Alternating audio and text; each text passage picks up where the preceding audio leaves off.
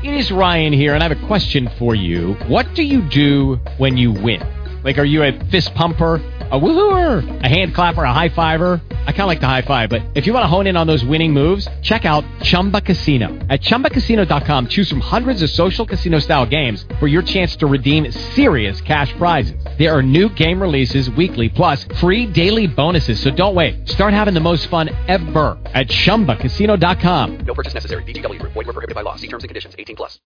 Blog Talk Radio.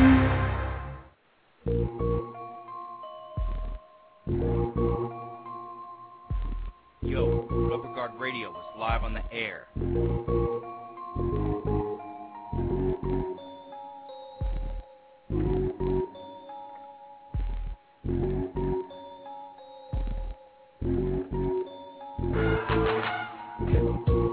I'm your host, KZ, and I'm joined this week by my co-host, Alex Saint.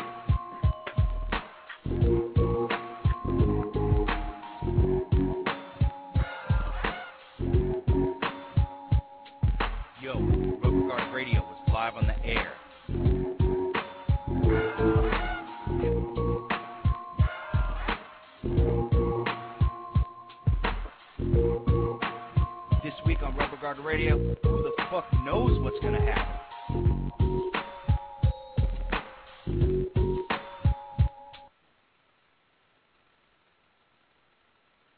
Well, hello, welcome to Rubber Guard Radio. We're here on Valentine's Day, and uh, we're here with uh, SoCal Pro promoter Jeff Dino. How's it going, Jeff? Okay, I. Hello, Hello, Jeff. this is Jeff. Hello, This is this is Eric, bro. Eric Watts. Okay, wait one Crashing the second. party. Jeff Dino. Yes. Okay, so we're here with uh, Jeff Dino and Eric Watts. Je- Eric, you're not supposed to be out till eight. Eric, what the hell are you doing, man? He's so excited he got a booking and he screws up the time. Well, if Eric, what are you doing tonight, Eric? If you want, we can also dis- you can be my co-host tonight. We can discuss the SoCal Pro Show. Did we lose? Yeah, we lost. Well, I'll, I'll call you guys back in an hour. Okay, or if you want, we can talk about the SoCal Pro Show with Jeff. You were there. Sure. Let's, let's talk about that. So let's talk about the money Jeff owes me for. yeah, I'm, I'm glad. I'm glad Eric's on the phone. He owes me five dollars for a broken folding chair. well, hey guys, I got the card in front of me, so uh, we're going to run through all the matches, and then uh, Eric, you can give your opinions on the match, and then Jeff, you can kind of give us a little bit of insight uh, from the promoter standpoint. All right, the opening match was uh, a guy you're very familiar with, Eric, uh, Chimera, and he defeated Nick Jackson. So, what, what was what was your thoughts on that match, Eric? I thought it was a really fun match. Um, kind of sad to see Chimera get hurt a little bit there. Uh, he hurt his back. They did a spot where, uh, I, don't know, I guess like he spin kicked Nick or Nick spin kicked him, and he went on his foot, and wasn't nice. But it was a good match though. It was a really good match. Um, Chimera If, got his, uh, he got nice heat. if you if you want to see uh, highlights of that match, uh, SoCal Pro and also Chimera on MySpace, actually through Chimera's YouTube, they put up a music video of the match. So uh, if you have SoCal Pro as a friend on MySpace, you can see a music video of that match. So uh, Jeff, what what do you think about the Chimera uh, Nick Jackson match? Oh, I thought it was a great match. Um, it was probably one of the best matches of the night. It was just pretty much nonstop action the whole match, the whole way through. Uh, they even took it into the crowd a little bit. Um, but yeah, like you said, there's a there's a video online right now. It's it's a clip video, music video of the match, and um, I'll throw it up on the website too for people to see. Just go to the website, SoCalProWrestling.com, and on the main page there'll be a link for videos, and I'll try and get that up there today or tomorrow. Awesome, awesome. Okay. Yeah, uh, that I, I thought that was a great match. It was a real fun match to watch, and um, like I said, it was it was one of the best matches of the night. Okay, the second match, uh, Johnny Goodtime versus Billy Blade. Eric, what are some of your thoughts on that? Okay, from a technical standpoint, it was good, but I think because the first match was so good, I think the crowd was like kind of they were spoiled early, and they wanted to see like another match that was like that. But this was uh, different. It was different. This match was worked differently than the first one. This wasn't as high spotty, you know. This was more of just a go in the ring and work, you know, classic Yeah. finish versus heel. Yeah, exactly. This was more of a technical match, and they really they didn't really leave the ground too much. And so yeah, I, I have to agree with Eric on that one. I think the crowd was crowd was pumped after the Chimera and Nick Jackson match, and then they uh they were kind of I feel like they were kind of hoping for another, you know, another spot match too. Uh, not like not like that was just a spot match, but uh, they were hoping for more action than than Goodtime and Billy Blade gave. You know, like like like you said, it was they were they were keeping it to the mat most of the matchup. Uh, except for the end, uh, Johnny Goodtime did a dive to the outside too, which was cool. Uh, he doesn't do too much of those, so that was always nice to see. Yeah, we saw him doing dives at the AWS show, so we were like, "Hey, Johnny, what's going on? How come you don't do dives at uh, SoCal Pro?" So uh, I, I guess he decided to bring his working boots with him to SoCal Pro. Okay, so the third match, I was just joking, Johnny Goodtime, if you're listening. Me and Johnny Goodtime have heat. Well, you you can make fun of him. Yeah, I can Well- bear him. We have heat. Yeah, I didn't Yeah. have a good time worked at AWS. Next- I thought Lenny Rocket did. Okay, uh, the third match was uh, the Ballard brothers, and they continued their uh, taunting, telling uh, SoCal Pro promoter Jeff Dino that they are the uncrowned tag team champions. And they keep proving their point every month, Jeff, and they beat Ricky Mandel and Hector Canales. Now, I thought, I thought Jeff, this was going to be the one, because Ricky actually got the pinfall on one of the Ballards. yeah. He got a he got a pinfall, and what do you see? One of the Ballards is on the outside. He puts his brother's foot up on the ropes, and the ref sees that his foot was on the rope, and so he asks for the match to continue. And Ricky Mandel gets gets pinned yet again. He's 0 for 9 now in SoCal Pro. He hasn't won a match yet. So hopefully, uh, hopefully in the next couple months he'll get a big win.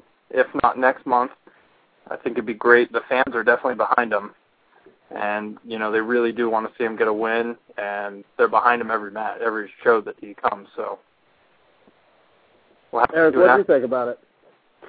I was sad to see Ricky not win that match. I really thought he would take that one.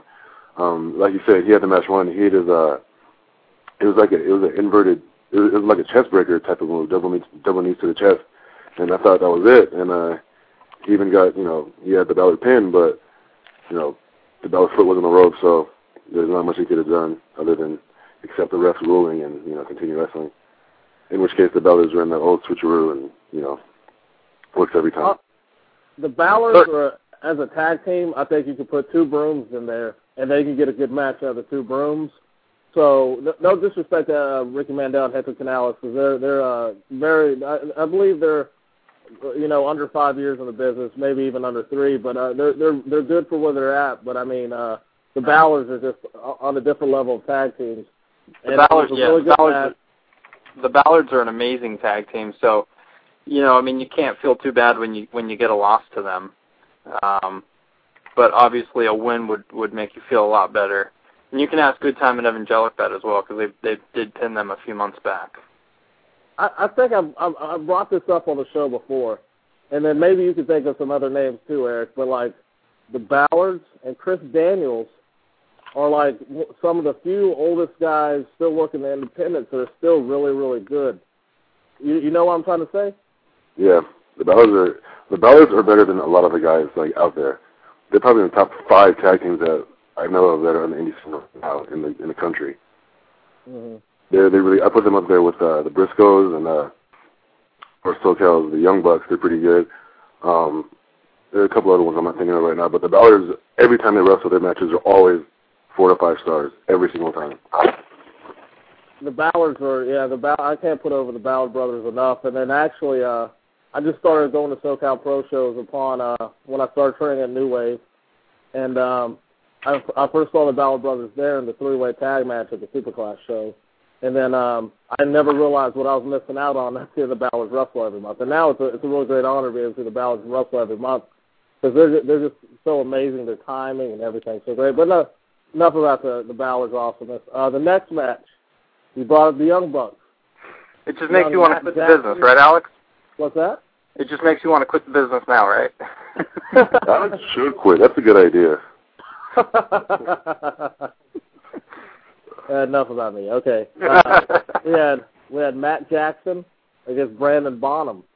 Now uh, this was a very interesting match. It was NorCal meets SoCal in this match, and uh, what were your thoughts on it, Ed? Well, I had never seen uh, Mr. Bonham before. Um, I like his look. He had a unique look. I haven't seen yellow wet shorts before. Um, it was a fun match. Uh, it was pretty uh, even throughout the match until towards the end. Matt kind of took over and pretty won pretty decisively. But other than that, I thought it was, a, it, well, with that, it was a really good match. Yeah, I, I, I feel the, I feel the same way. I thought it was I thought it was a great match all the way through, and you know it was their first time meeting each other, and, and I think they worked really well together. And I think the crowd liked it too. Yeah. And Actually, um, before I get actually before I get too too far ahead of myself, I apologize because I just remember the finish of this match. If we can go back to the second match, uh, the Johnny Goodtime Billy Blade match. After that match, um, mistake. Uh, correct me if I'm wrong, but Brad, Brandon Cutler came in and did a run in and attacked Johnny Goodtime. Now, uh, yeah, yeah, he he jumped the guardrail and and pretty much beat down Johnny Goodtime. Nobody knows why. No one, you know, uh, one of the uh, the commentators went over to him trying to get some comments after he was leaving the ring, and and he wouldn't say anything. So uh, I'm sure I'm sure we'll see these two match up sometime in the near future. if not, possibly next month then. And the reason why I brought that up is I also remember that after after the end of the Matt Jackson Brandon Bonham match, that uh, the Ballard brothers came in and attacked uh, the the member of the Young Bucks. Yeah, uh, Matt Jackson and, Bonham, they you know they uh, they shook hands after the match, and while they were done, the, the Ballards came in and jumped them from behind, and uh, they started taking them down for a little bit uh, until Nick Jackson came in to make the save, and uh, they pretty much brawled to the brawled to the back. Uh, not before uh, not before uh, someone I can't remember who it was who got thrown into the crowd. It was, Um, uh, it was, I think it was Shane Ballard. So Shane uh, Shane Ballard landed on Mr. Mr. Eric Watts, Yeah, you'll be hearing from my lawyer pretty soon about that one. and uh, we have a broken chair as a result.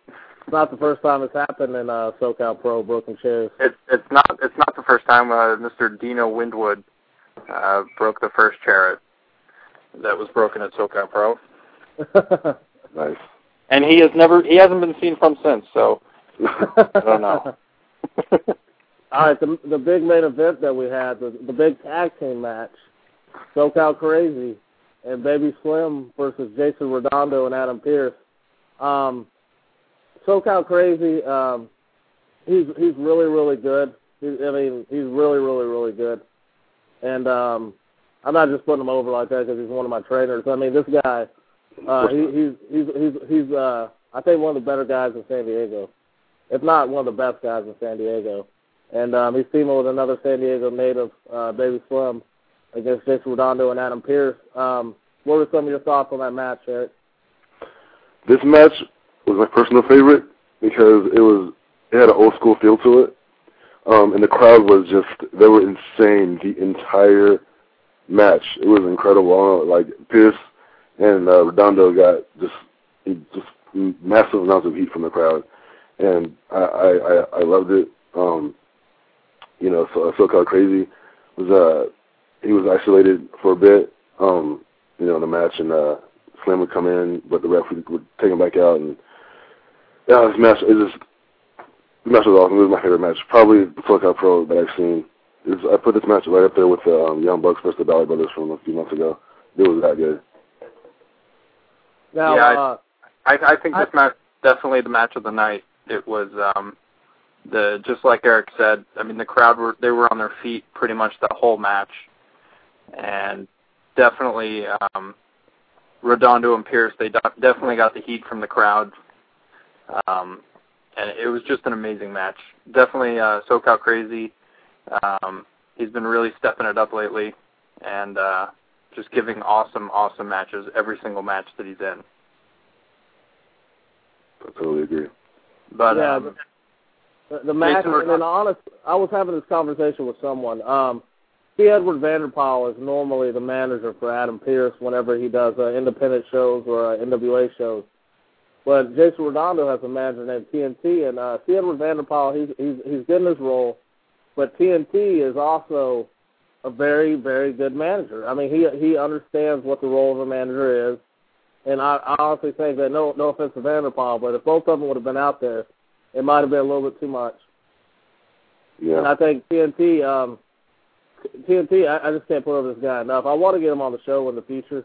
TNT, he's just because I don't know enough about him as I should because TNT, he's he's so smart. You can just tell by he knows what to do as a manager, and obviously it comes from him knowing what to do in the ring. And unfortunately, due to past injuries, we'll, uh, we won't be able to see him wrestle. But uh, he, he's, he's I can't put over TNT enough.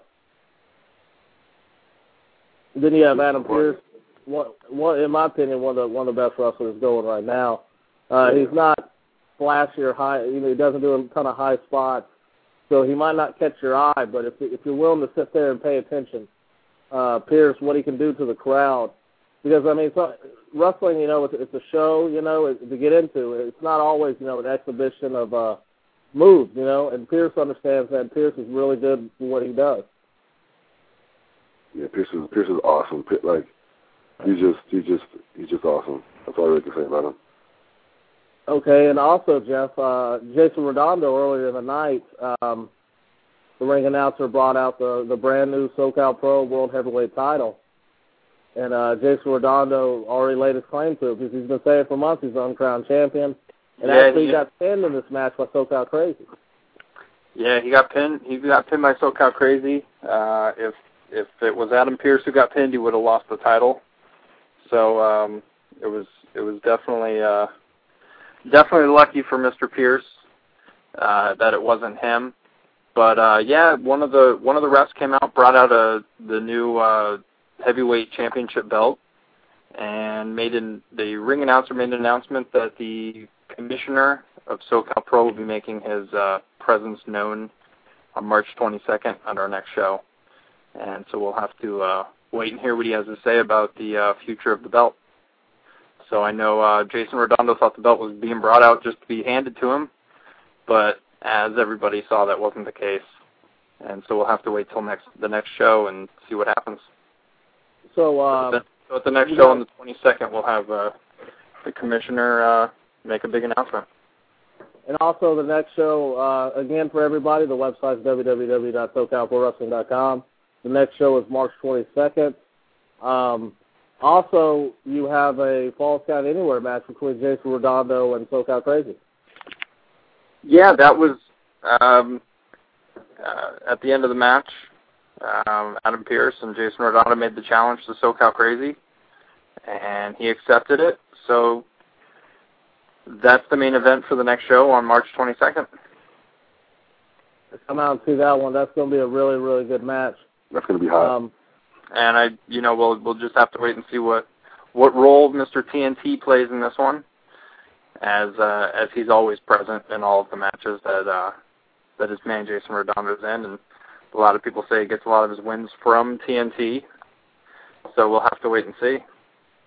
all right, so March 22nd, that's going to be the next SoCal Pro show. For uh, any updates on uh, SoCal Pro, check out the website, www.socalprowrestling.com.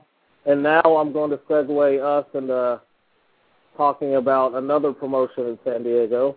That would be the Lucha Libre promotion that's predominant right now. That's LLI, Lucha Libre International Independe. And then uh, I got some quick results written by Paul. And uh, the first match was El Bandito, Blue Wonder Kid, and Matt Twisted versus Conde Jr. Anchor, and Anchors Away.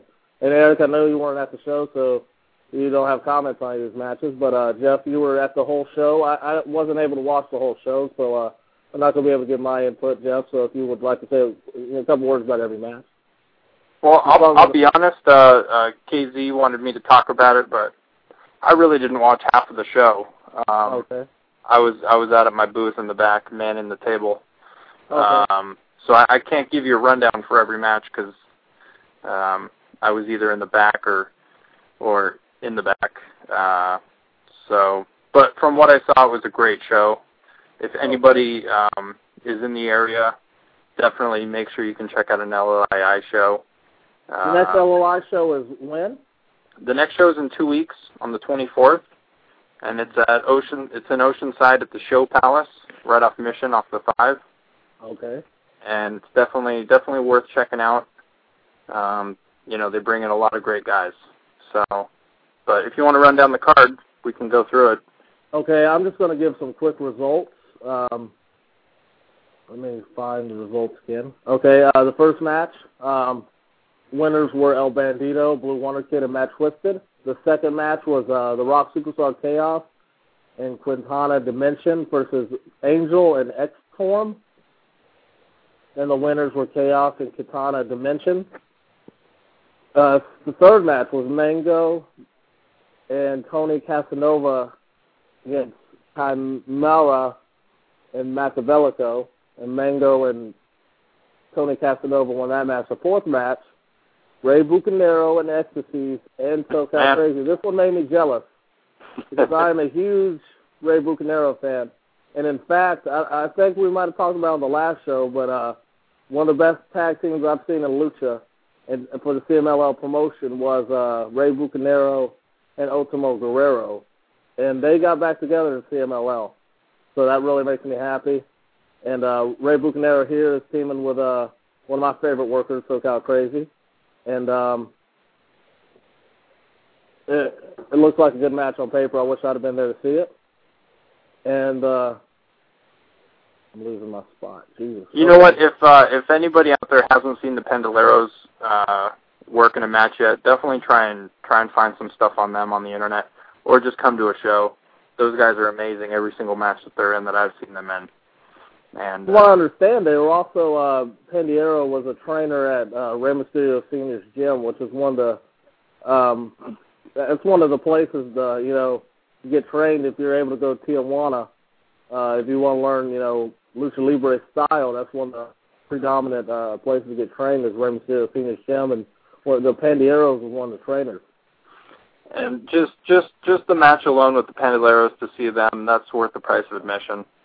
Um, I think those guys are amazing, and um, Pandolero one has been on uh, so far on two shows of uh, from SoCal Pro, and you don't if you if you don't get a chance to see him either coming back to SoCal Pro, uh, make sure you definitely come back to an LLII show because they're on every one of those shows.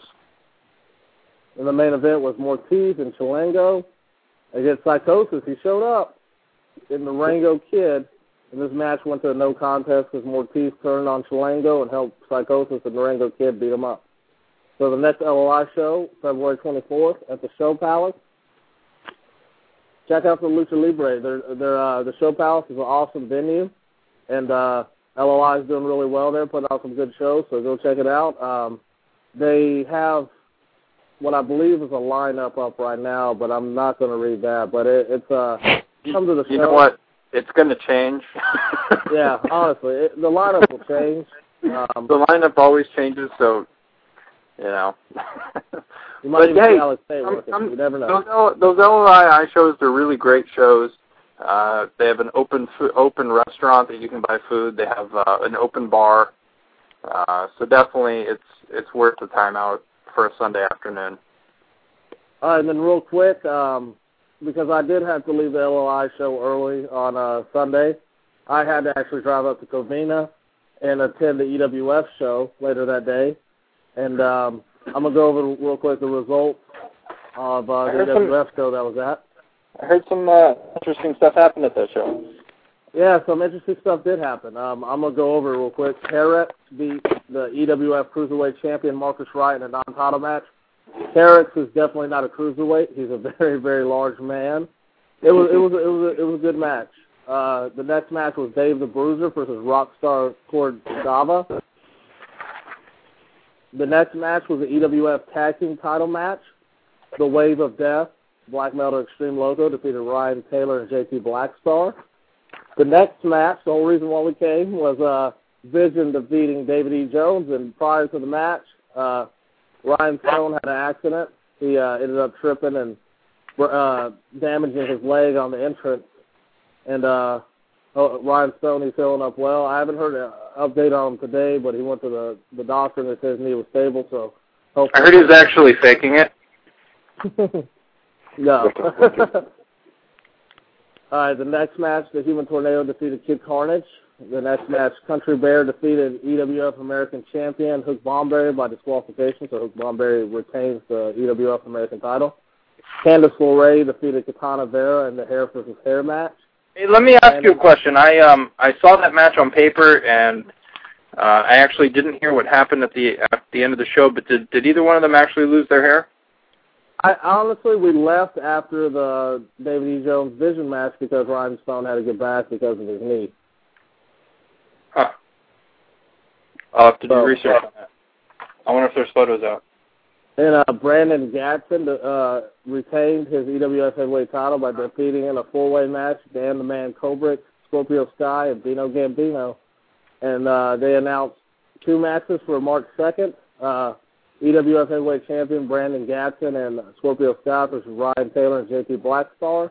And Dan the Man Kubrick versus one half of the Rockers, Marty Jannetty. So that looks like a good match. That looks like a good lineup so far with two matches announced. So if you're in the Covina area, March 2nd. Uh, definitely go check out that show. And the next CWF show, it, it got me interested because uh, on February 29th, you will see the return of Mikey Henderson. Eric, are you familiar at all with Mikey Henderson? I'm not. Okay, uh, Jeff, did you see any Mikey Henderson? I haven't no. Okay, But I did, well, I uh, did just get I did just get word that Katana Vera did uh, get a haircut on Sunday afternoon. okay. Well, uh, Mikey Henderson. Buzz? Buzz cut or Nope, It's trim? not buzzed. Uh, I hear it was uh it was just cut. No. Mikey Henderson was known as the Suicide King when uh, he was, or I may have got his nickname messed up, but uh, when Rob Van Dam uh, in 2000, 2000, 2001, I want to say it was 2000, um, he had left ECW due to a contract dispute, and he came out to California to UPW and worked two matches for UPW. And the two matches he worked was uh, the first one was against Mikey Henderson, and the second one was against Christopher Daniels. And that was my first time seeing Mikey Henderson because at the time I was a huge RVD fan, so I had to seek out that footage. And uh, Mikey Henderson's really good, and I've seen some other Mikey Henderson matches. Then he kind of uh, he quit working for a while, and now it's the return of him. So uh, he was always really good before, so hopefully you know he comes back in similar shape.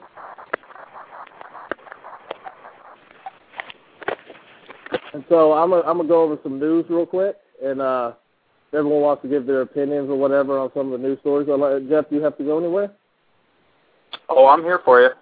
Okay. Um, Rey Mysterio. Hey, um, so is Yes. so is this is this the beginning of uh, of a KZ free rubber guard show now?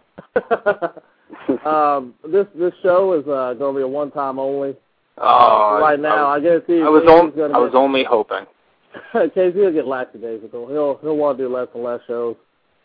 I already I already run the shows when he's on, but uh, now that I know how to control the board, I see myself doing a lot more. Okay, uh, So we're just gonna hijack hijack the show now. I can do that. I have his account and password.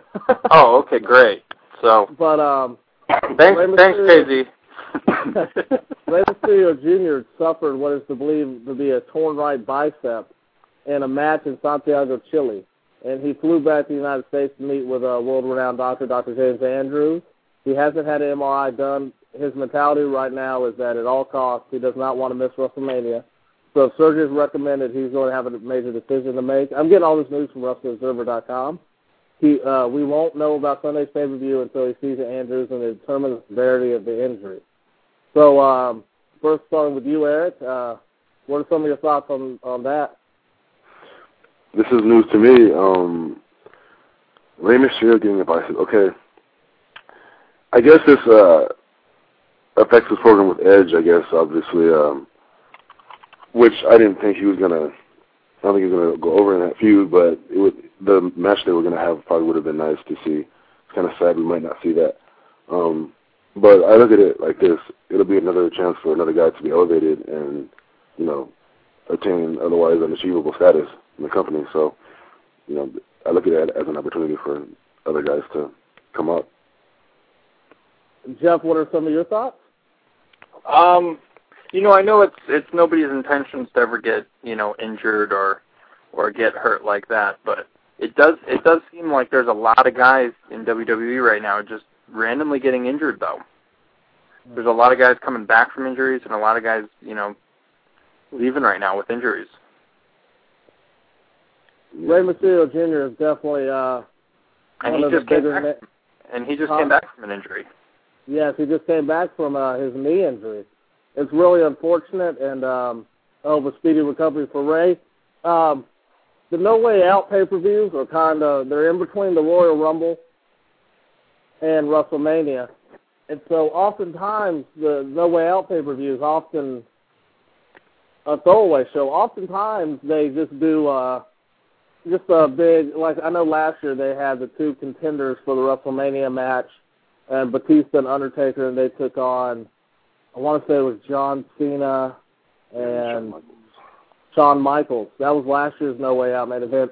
Unfortunately, about No Way Out, you go into the pay per view, and um, it's it's kind of not, you know, I mean, I I, don't, I I hate the word being thrown around as an insider and spoilers, but if if a company's booking correctly, you can kind of tell where they're going with stuff and that's what the fun of wrestling is to me in some cases because if I know where they're going with something, then if it's good enough, then I want to pay money to see it.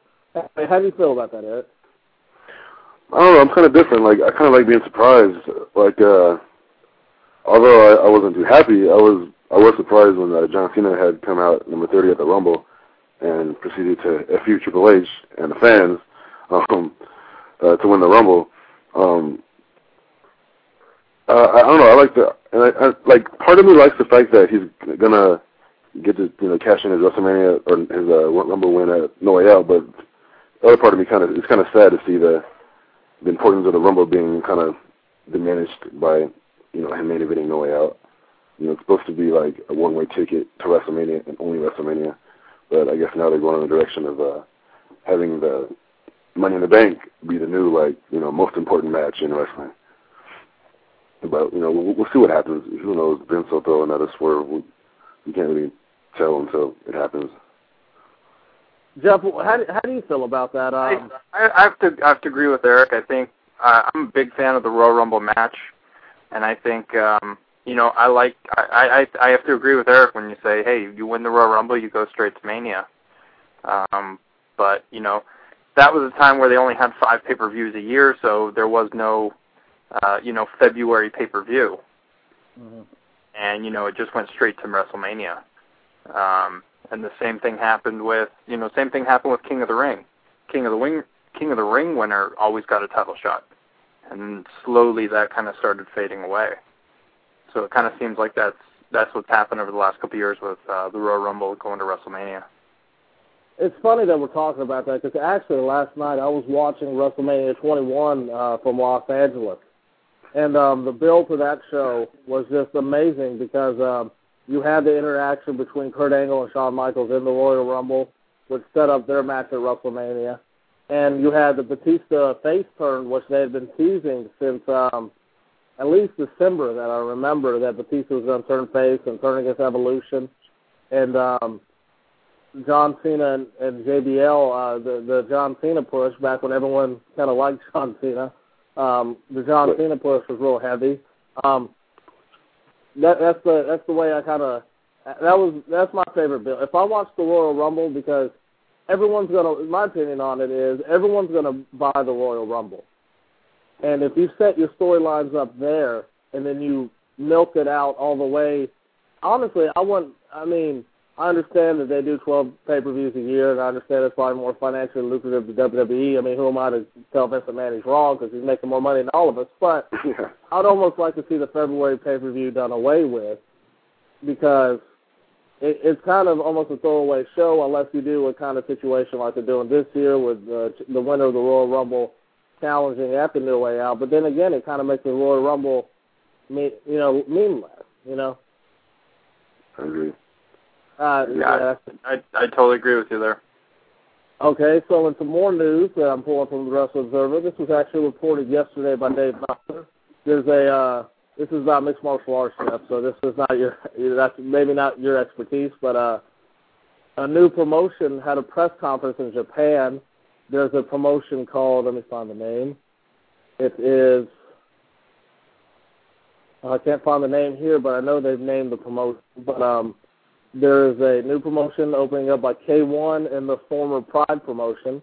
Um, and they have announced that they've signed Mirko Cro Cop. Now, Mirko Cro Cop had just gotten released from the contract after two disappointing losses to Gabriel Gonzaga and Kit Kichango. And now Cro Cop is returning to Japan, and what my opinion is, in Japan, they definitely treat the fighters differently in a way that you couldn't do in America. I'm not, uh, Eric, how, how familiar are you with uh, Japanese mixed martial arts? I started following Pride once they started showing on Fox Sports. okay.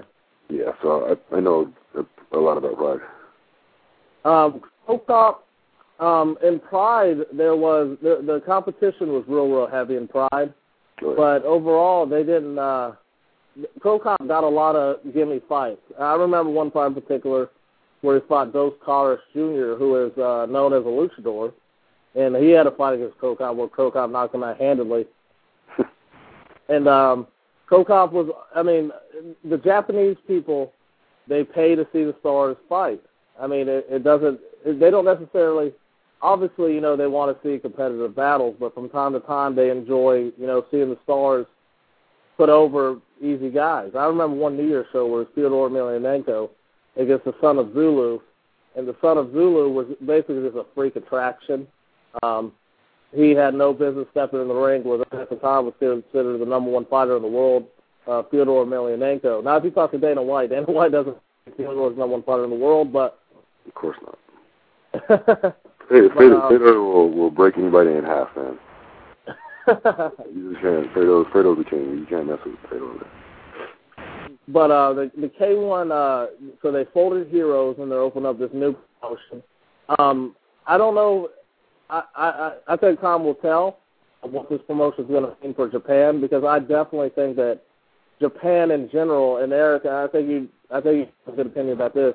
Japan in general has always been where America looks to see what's going to happen in the future. And if you watch of wrestling today, it's a lot of the wrestling that was going on in Japan in the in the in the beginning of the nineties. And then to me in a lot of ways a lot of the Japanese scene is not as groundbreaking as what it was at one time. Now Eric, I know you watch some Japanese wrestling and then you've watched Japanese mixed martial arts before in the past. Uh, what are your opinions on that? On uh, Japanese wrestling compared to American wrestling, or or just the trends that we take from them. Mm-hmm. Well, I think, uh, like you said, like uh, I've heard from wrestlers who wrestle in Japan right now that the scene is uh, not as hot as it was. Partly because you know we're stealing all, all their crap, and so all of our fans aren't watching as much of their stuff because we're doing it here. In promotions like you know Ring of Honor and a lot of other you know smarky type of indie promotions, but I think it's great. I, it's my favorite kind of wrestling, uh, the strong style stuff. It's it's just those guys just beat the crap out of each other, and the crowd and Japan they just show so much respect for that. Um, that's why a lot, a lot of times like they'll be like American wrestlers, like for, for instance the um the Brock Lesnar versus Kurt Angle match for the the the belt, the IWGP third belt from uh, a while back. The crowd they were into it, but they weren't they weren't going you know banana like like they would for like let's say uh Morishima versus uh Kenta, you know, about you know, but I still think that it's I think it'll be here, but you know, I don't know. It, it, it's it's I think Japan's going through a down I guess downtime if you will, kind of how we were going through one here, but I think it's I think trying to pick back up uh stateside. I definitely hope so. I've I've just now started getting back into Japanese professional wrestling, and um, it's the guys over there. They're they're really they're really they're really great. A lot a lot of the great guys are really great, and um, it, it's it's amazing watching some of the Japanese pro wrestlers, some of their their psychology and their timing and everything. But um, the scene is down over there, and then um, hopefully I hope with uh, they can rebound eventually, and hopefully this new mixed martial arts promotion takes off and brings a new era of Japanese mixed martial arts because Japanese mixed martial arts was definitely the scene when UFC uh, had its slump until um, basically the the second, the third Randy Couture Chuck Liddell fight. Uh, UFC wasn't the the predominant promotion. It wasn't the promotion to watch. It was always Pride. and then Pride went under, and now UFC. You know, UFC is really, really good now. They have a lot of really good fighters, a lot of really good fights coming up. So, uh, well, enough about that. Steve, uh, the Stone Cold Steve Austin DVD got released on Tuesday. Has anyone seen that DVD? I have not. Jeff, have you seen it? I have not seen it. Uh, I heard you. Uh, I heard you saw it though. Yeah. Um, what do you think about it? I'll, I'll go over it real quick. Um, Steve Austin, I was I was very disappointed with the Steve Austin DVD. I don't like DVDs that I like the WWE DVDs that they do the standard two-hour documentary on the guy's career, and then they show all the matches as extras. Because I feel that if you do the full documentary, then they're able to devote more, more time to certain subjects. If they do like with the Steve Austin DVD, if they if they do it like they did with Steve Austin DVD, where they have uh, the interview, or where they do a match and then they cut in, or they'll pre they'll preface the match by having an interview about the match, and then um, then I'm sorry, then they'll they'll have the interview prefacing the match, and then they'll show the match. I, I just don't feel enough time is given in given to enough stuff like that. So Jeff, um, I'm gonna let you go, and um, do you have any last words you want to plug anything before we let you go? Uh, yeah, just uh, make sure you take a look at uh, SoCalProWrestling.com, uh, also um, WrestleWarehouse.com for all your pro wrestling needs. Uh, wrestling masks, DVDs, action figures. Um, trying to think what else. T-shirts. Uh, so WrestleWarehouse.com, SoCalProWrestling.com, and uh, make sure you check out the next SoCal Pro Show, March 22nd. And that's about it. All right, Jeff, it was awesome having you on, and then uh, we'll talk to you later. All right, thank you guys. Take care, Jeff. See you guys. All right. Well, um, I'm going to play a quick uh, WrestleWarehouse commercial, and um, we'll be back on the air in a minute.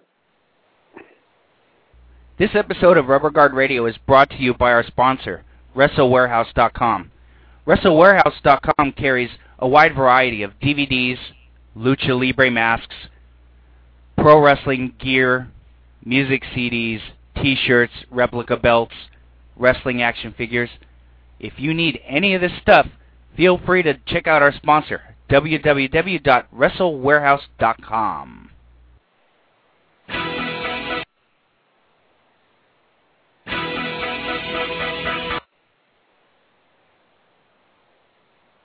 Okay, um, we're back, Eric. So, um, hey, what's going on? So, uh, you might get a little bit more time than an hour tonight if that's cool with you. That's fine. I have no life. All right. Well, uh, co-host for the first hour now will become the the guest on the second hour. Actually, we're still in the first hour. Uh, unless there's anything else you want to talk about, real quick. Still, uh, I apologize for calling in. Uh, I guess I misunderstood. Like, I thought you had asked me to call at seven, but my bad. Uh, I didn't mean anybody like that. I hope Jeff isn't too angry at me. well, actually, there is one more piece of news uh, I would like to cover in the mixed martial arts front, real quick. Uh, the Kimbo Slice Tank Abbott fight Saturday night in Miami is virtually sold out. Uh, it's it's a 7,000 seat arena. The show airs at 10 p.m. Eastern on Showtime. Um, what what do you think about the? Kim- Are you familiar with Kimbo Slice at all? Is he, he's fighting Tank Abbott, I think. Mm-hmm. Or happened. He's, oh no, that fight is happening Saturday. Oh, so he's fighting Tank Abbott this Saturday.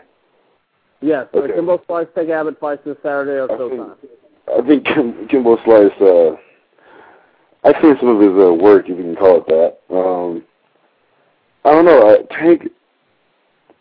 I think if this were Tank, like I don't know, six years ago, if Tank was, you know, in that, I, I think he'd be Tank. But I don't know. I think Kimbo has just too much power, and he's he's hungry. I think he's hungry to, to you know, to prove himself. He's, he's not just a, you know, a special attraction. That he's a legit fighter. Not to cut you, not to cut you off, Eric, but actually, as I'm watching, because currently right now I'm watching uh, TNA, and uh, they're actually showing a com- commercial right now for the Kimbo Slice Tank Abbott fight this Saturday. Um, the fact that they were able to sell out, I mean, almost sell out a 7,000 seat arena for this fight, That's uh that's amazing to me considering that uh without the they don't have I haven't seen that much TV advertisement for it on uh, the that I watch. And uh that means they're hitting that Miami area hard and uh Kimbo Slice is uh I believe from the Miami area because I know his first claim to fame was as a bodyguard for the Bang Brothers squad and uh he used to put his real fights on YouTube. Did you ever see any of his real fights on YouTube? Oh yeah. that's then, that's those. Actually, uh, in, in another related story, uh, a while ago at a UFC show, uh, Sean Gannon fought Kimbo Slice in one of those one of those YouTube videos, and it caught a little bit of steam because that was the first ever fight Kimbo had lost. It was a modified rules fight, and um, Sean Gannon actually got booked on a UFC show and got handed to him at the show. Interesting. So um, it's interesting that they were able to sell the uh, almost sell the seven thousand seat arena. Um, it should be an interesting fight. It'll definitely be stand up. Um, oh yeah. I think, I Think Kimbo will destroy him because I think Tank's a little too old, too slow to hang in there with Kimbo Slice. So uh, that's what I feel about that. And also another piece of news. I'll just keep going with news until your hour. I'll, I'll give you I'll give you a full hour. Um, the next piece of news that I got right here at the Ohio Valley Wrestling taping last night in Louisville, Dean Hill announced that they will continue to tape OVW every Wednesday night and Derby City every Thursday at the Davis Arena. They never specifically said they were no longer with WWE, but as we'll read in the results, that uh, the WWE developmental guys that held OVW titles dropped them. Uh, the first match was Seth Skyfire against Electrico. Uh, Raymond and Raul beat Pat Buck and Eric Doom. Damian Adams beat Johnny Punch. Josie beat Serena. Jamin Olivencia beat J.D. Michaels. Anthony Bravado beat Justin LaRouche. Uh, Mike Cruel defeated Lupe Viscara. Sean Scherz defeated Dirty Money. Nick Dinsmore, who is no longer going by Eugene, defeated Andrew Vane. Jay Bradley defeated o, uh, OVW heavyweight champion Mike, Matt Seidel. From what I understand, uh, Vince wants to consolidate all the all the developmental guys down to Florida, and apparently a lot of the guys in Florida. So um, make it easy on him and his crew. Uh, they just consolidated down to Florida. Do you have any opinions on WWE dropping Ohio Valley as a developmental territory? I uh, didn't see this coming. Um, I don't know. WWE had been affiliated with OVW for as long as I can remember. It's kind of sad because I know WWE dropped their. Uh, they also aren't affiliated with Deep South anymore. I think is that is that right? Uh, yes, they dropped their uh, affiliation with Deep South last year, I believe. Yeah, last year. So like they couldn't. I guess they're coming back in their um, developmental territories. I guess, but I guess it'd be easier to manage. You know, you guys if everyone's all in one place. You know, it must be. You know, I can only imagine. But the only thing is now, deep uh, Florida championship wrestling is going to be it's going to be crowded. A lot of guys want to get in. You know, whereas when you have the other territory, you can kind of spread guys out. But so uh, we'll see what happens. We'll see what happens. Um, my opinion is that, um, oh, and as I'm watching TNA, ODB and Gail Kim are seemingly getting into it as Amazing Kong just beat ODB for the second time. Um, wow, okay. Um, OVW, if you look at a lot of WWE's top guys right now, they uh, received uh, their quote-unquote WWE training from Ohio Valley Wrestling. Uh, Ohio Valley Wrestling was the main developmental program to get you ready for OVW, and uh, it was kind of the writing on the wall was when a lot of the guys who were starting to get called up, the Harry Smiths, the Kofi Kingstons, they started out in the Florida territory, and they didn't do much time in Ohio Valley. Um, I think time will tell if this will be a good move or not. It's kind of hard to say right now, but um, we'll see. You know, uh, like I said, this man, you know, he's he's he's done a lot of things well. That's why he's where he's at. But uh, Oh yeah, he's an evil genius. And um, for more news off WWE.com, they have photos from their Japanese tour earlier this week. There's a photo of Jeff Hardy with Hiroshi Tanahashi with the caption "Jeff Hardy, a Japanese fan." There's also a photo of Ric Flair using Yuji Nagata, and it reads, "Well, you guessed it, Flair meeting his Japanese fans." Now, what are some of your opinions? Because Hiroshi Tanahashi and Yuji Nagata are two of the top guys in New Japan Pro Wrestling, and WWE not acknowledging the New Japan guys at all. In fact, referring to them as fans. I think that's uh, extremely disrespectful. Um, but you know, I think it's also because uh, I know not too long ago, TNA had a little special on uh, on uh, Spike TV, the Global Impact, in which Kurt defended the the third belt against um, Yuji Nagata. So I guess I don't know. In McMahon's grand scheme, he's I guess he's downplaying uh, the importance of you know Angle's opponent and the title in general by not even acknowledging that they're you know he's a wrestler and a very big one at that. I don't know what it means, but um, a lot of Americans have been able to go because, in fact, I, I just got a Bruiser Brody compilation sent to me, and um, a lot of Americans have been able to go over to Japan and make a lot of money and become stars over there, but there's not been any Japanese people who have come to America and been predominant main eventers. Um, what what are some of your opinions on that? It's not because the Japanese guys can't go. Do you believe that there's a in America Japanese people can't get over due to the, the language barrier, or what, what do you believe on that? I just think that uh well, I don't know, here's the thing. I think now with uh Morishima and and I know Gorilla's bringing over a lot of Japanese guys for their shows. I think that I think that's uh that stigma is starting to be broken. I think Japanese guys are starting to infiltrate the states. Um I think before I guess the style of you know like like we were talking about earlier, that their style of wrestling. I guess with some of these crowds, like some of like the old uh you know, the old southern crowds, like the old WCW type of crowds, they don't really care too much for the you know, the you know, the fighting the fighting spirit, King's Road, you know, type of stuff. They want to see, you know, old school heel versus old school face with the, you know, decisive finish or, you know, they want to see they want to be able to boo and cheer, you know, the heels and the faces. So I don't, you know, with Japanese wrestling, I mean, I know there are some promotions that, you know, I guess have more of that, but for the most part, it's kind of just, you know, athlete on athlete. It's not really good versus evil, and I know a lot of American crowds like to see good versus evil. Yeah, um, I, I don't, I, I don't know what the.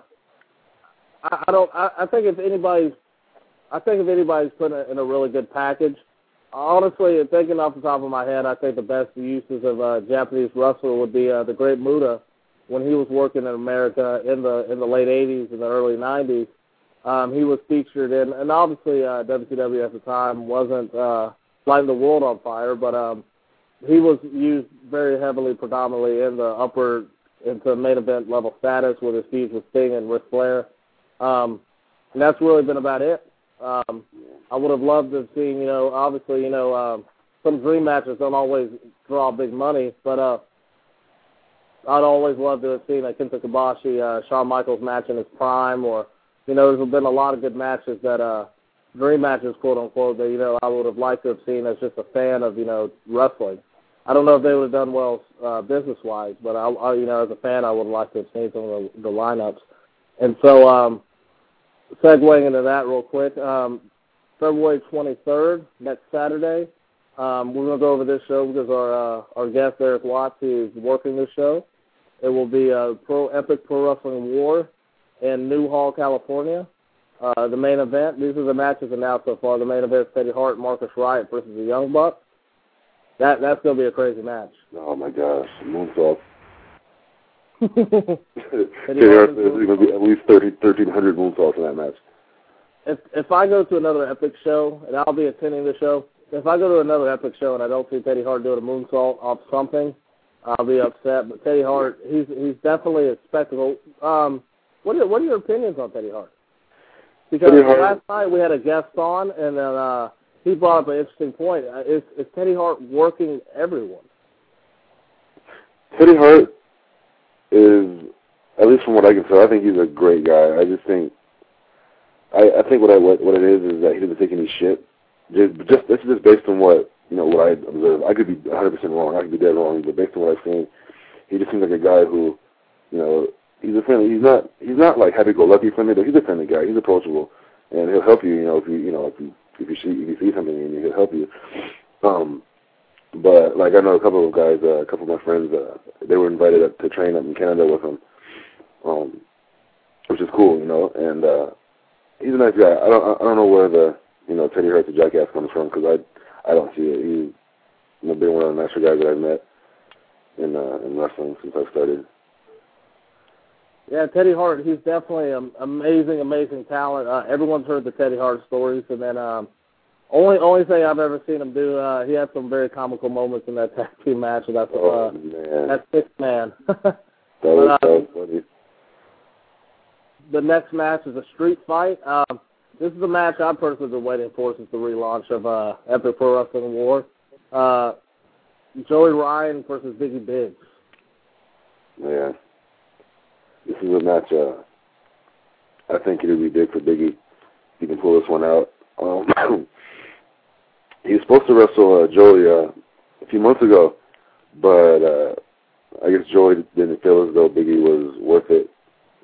So he went and grabbed me and threw me out there with Biggie and uh basically said if Biggie can beat a rookie then he can you know, maybe he'll consider wrestling Joey. Um, I won the match. Um, I won't say how because uh, I don't want to take away any of my glory, but I won the match, and uh, Biggie didn't uh, get to this match with Joey. But on I believe it was the next show, jo- uh, Biggie came and just and kicked Joey's ass, and that got Joey's attention. So I guess uh, Biggie's finally gonna get a chance. You know, shot at, he shot at Joey Ryan at the next show. So this match has been building for a long time. So I really recommend everyone making the show, not just because I'm on it, but for that match because this is a long, this has been a feud that's been going on since pretty much the beginning of, of Epic Pro Wrestling War. Um, the next match, which uh, is a match that might be uh, near and dear to your heart, it will be the Devil's Reject against the Negro Division. Yeah, um, this match, uh, I'm looking forward to it because I get a chance to kick Johnny Suave's ass, and uh, I get to tell him that he needs to change the spelling of his name because it doesn't make any damn sense. Um, and uh, if one of us uh, one of us pins Mr. Suave, then we take his little belt that he has. Um, and in the event that we do win, I will christen that belt the Epic Pro Wrestling War Negro Division Championship. Um, also, um, if we win, we get a sh- one of the winning the person who gets the pinfall gets uh, a shot at Marcus Riot or whoever the Epic World Champion is in a future event. So this is a, a high stakes match for us. Uh, we haven't had that much like- success here. Go ahead. I would like uh, that belt to be named because I, I can't quite figure out because uh, Joey Suave Savoli, uh, he's got a belt that he carries, and then Marcus Riot has a belt that he carries, Right. and um, Diablo says that Joey or Johnny is the the champion, Suave, and uh, Gary Yap says Marcus is the champion. Um, hopefully, coming out of this this big match, we'll uh, in the next match we'll have some resolution on who is uh, the epic champion or what that belt is, or I don't know. Maybe maybe they'll have a, another champion crowned, and um, they could have a triple crown title similar to All Japan.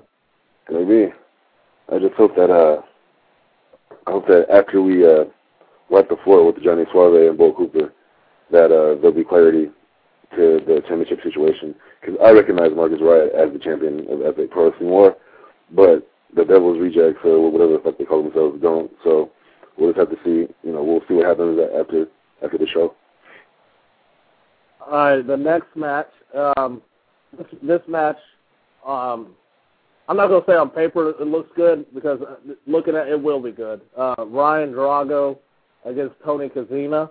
Um, that that match, Ryan Ryan Drago, who was trained at the the Iron Dojo with uh, Mike Modest and Donovan Morgan. Drago, he's a he, for what, I, I'm not quite sure where he lives now, but I know he was all, uh, he was always a NorCal guy, and uh, he comes down and works the pro epic uh, shows and uh, Tony Kozina, who's from Pacific North uh, Pacific Northwest up in Washington. Um, this is also a number one contenders match. I assume they'll get a shot at the winner of this riot and the winner of the Negro Division and the Devil Rejects match. Um, so I guess we'll get a shot in two months. Um, well, regardless, uh, it should be a good match. What are some of your opinions on that?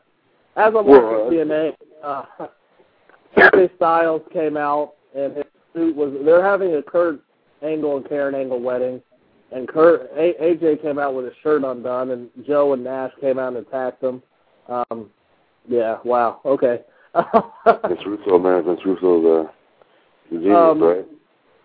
Anyway, uh, I think uh, it is Black History Month, so I do think that uh, affirmative action should would allow us to have our match first if we are to win our match. So, you know, Kozina or Drago, they can get in line. All right. But that that that should be a nice stiff match because both of these guys like to work fairly stiff, especially Drago. Drago's Drago's a very angry man. I think he's a sexually frustrated man.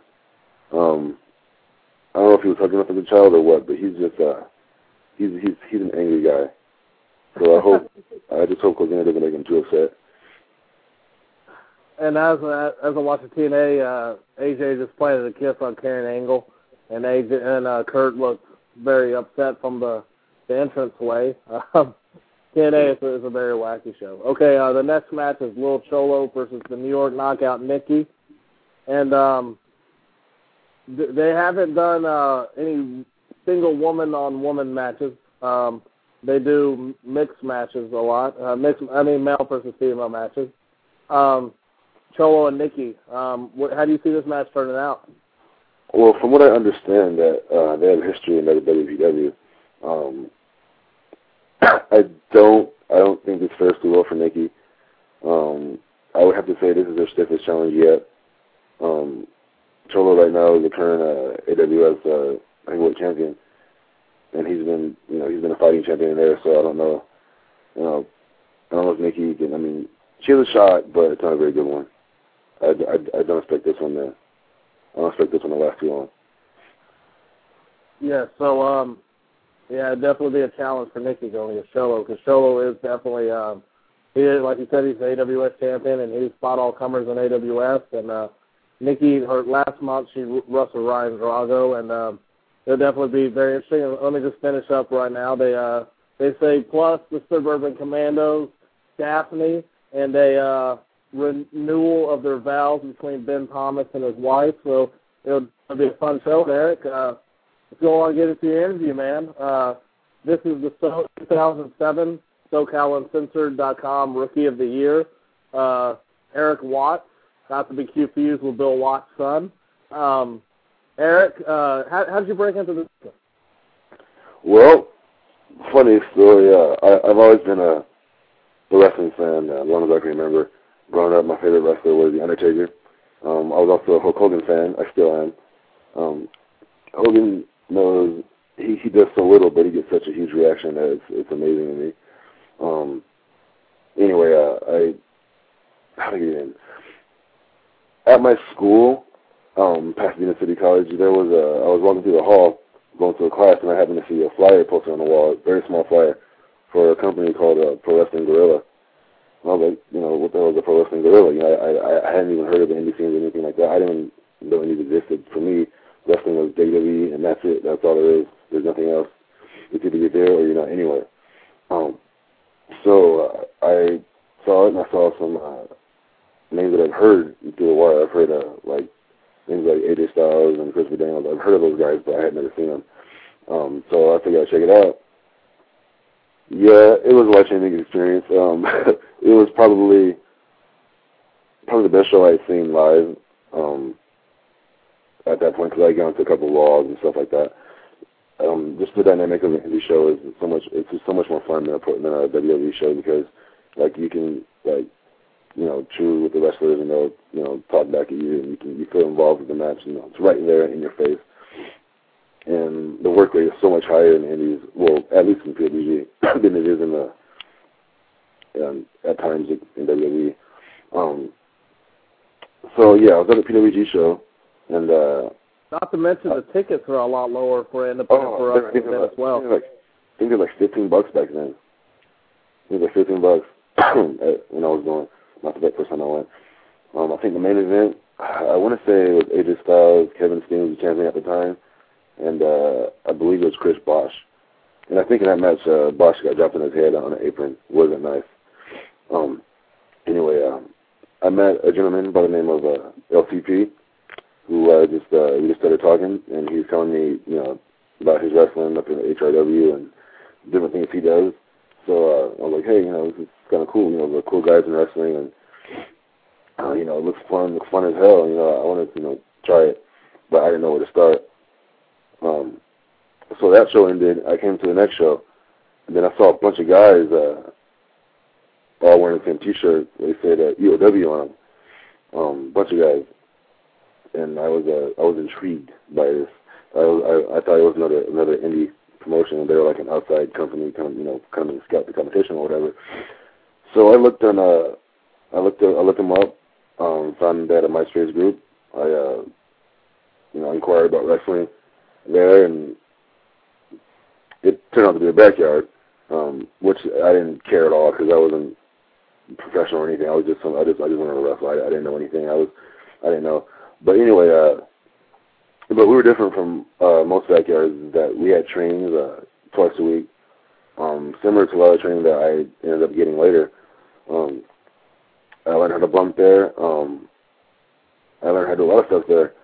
Um, I am uh, not ashamed to say that I used to backyard. A lot of guys are ashamed to say they used to backyard, um, but I, you never you should never forget where you came from, and uh, that's where I came from. That's where a lot of guys come from, whether they want to admit it or not. They came from the backyard.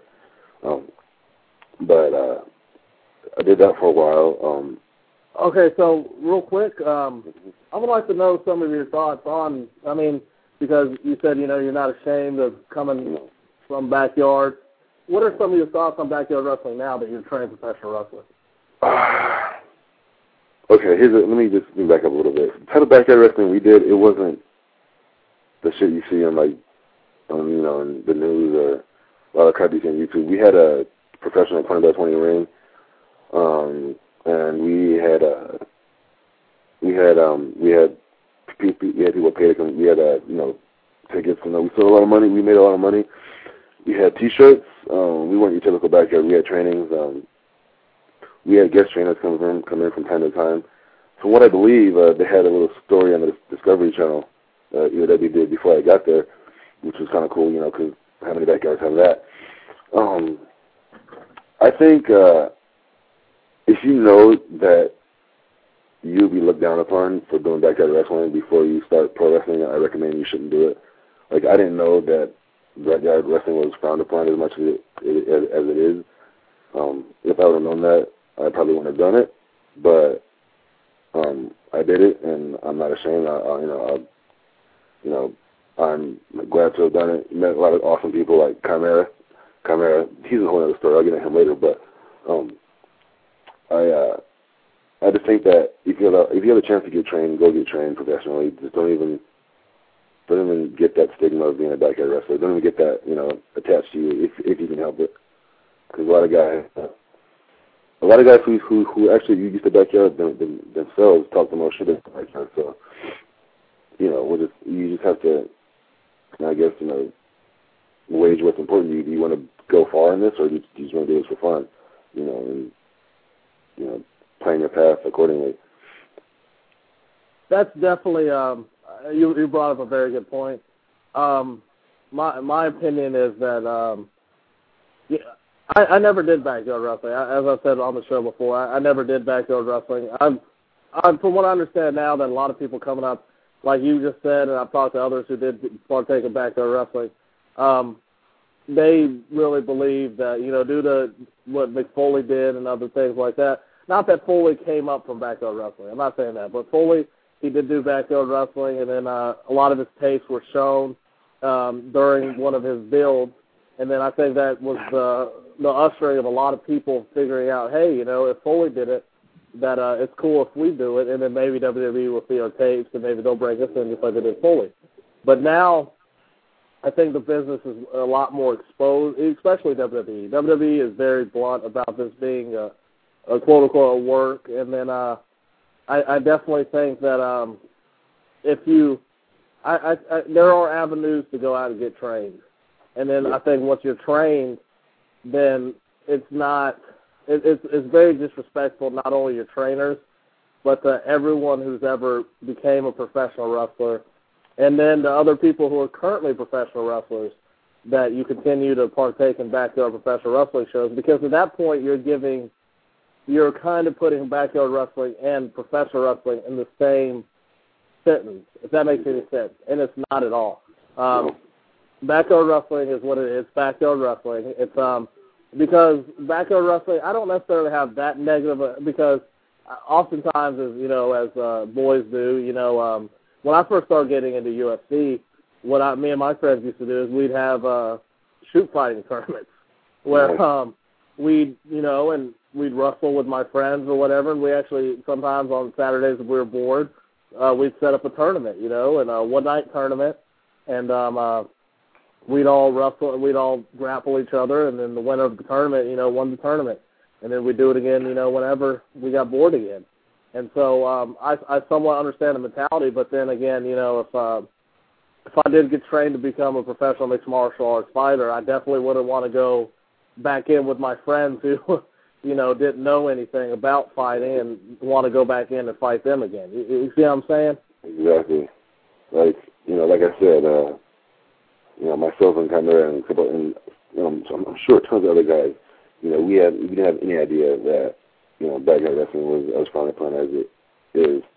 Um, we, you know, I'm there's still so much that I have, to, I have to learn, and I'm still learning. Like every show I do, I'm learning something new.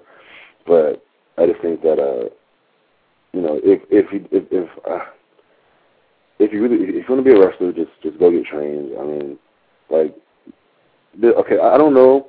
I think there's a certain point you get to where you can you're able to work the matches, but I don't think you can really ever stop training. I think you need to train like as much as you possibly can, if you know, if you have the means.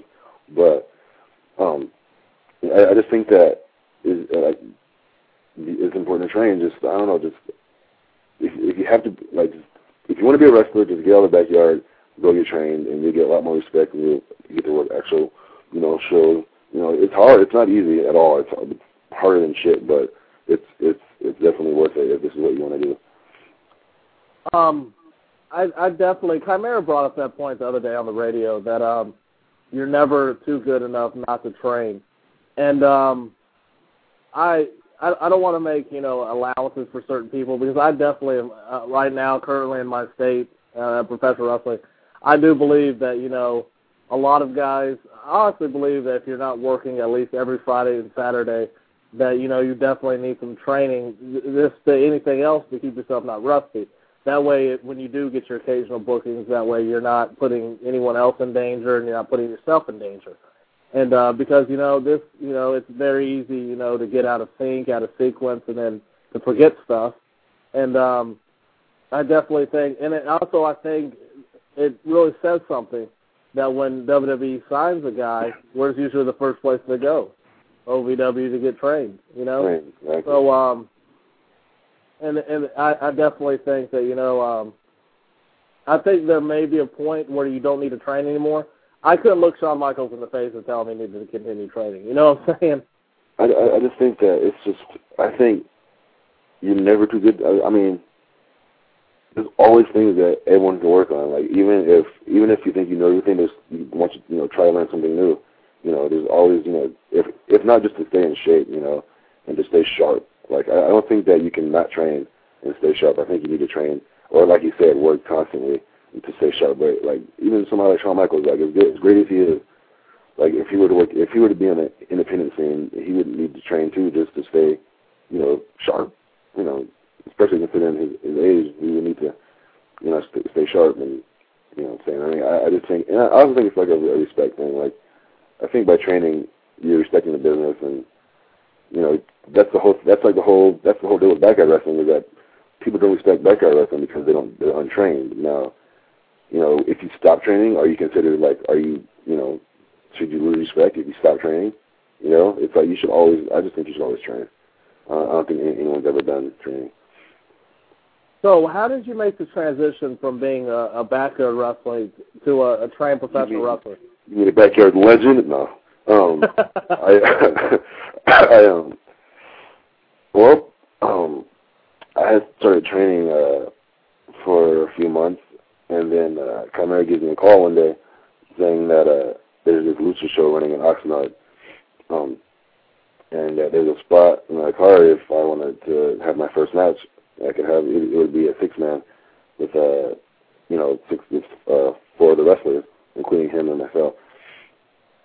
Um, as the week as the week was going on, uh, he kept getting phone calls of guys you know not being able to make it. Eventually, it became a one on one. So I was uh I was shitting bricks. I was scared out of my ass, and and you know Chimera he he he likes to work high spots, you know. Um, so I would just, you know, not to mention we were like an hour and a half late, and so the show had already started. We was already halfway over by the time we got there.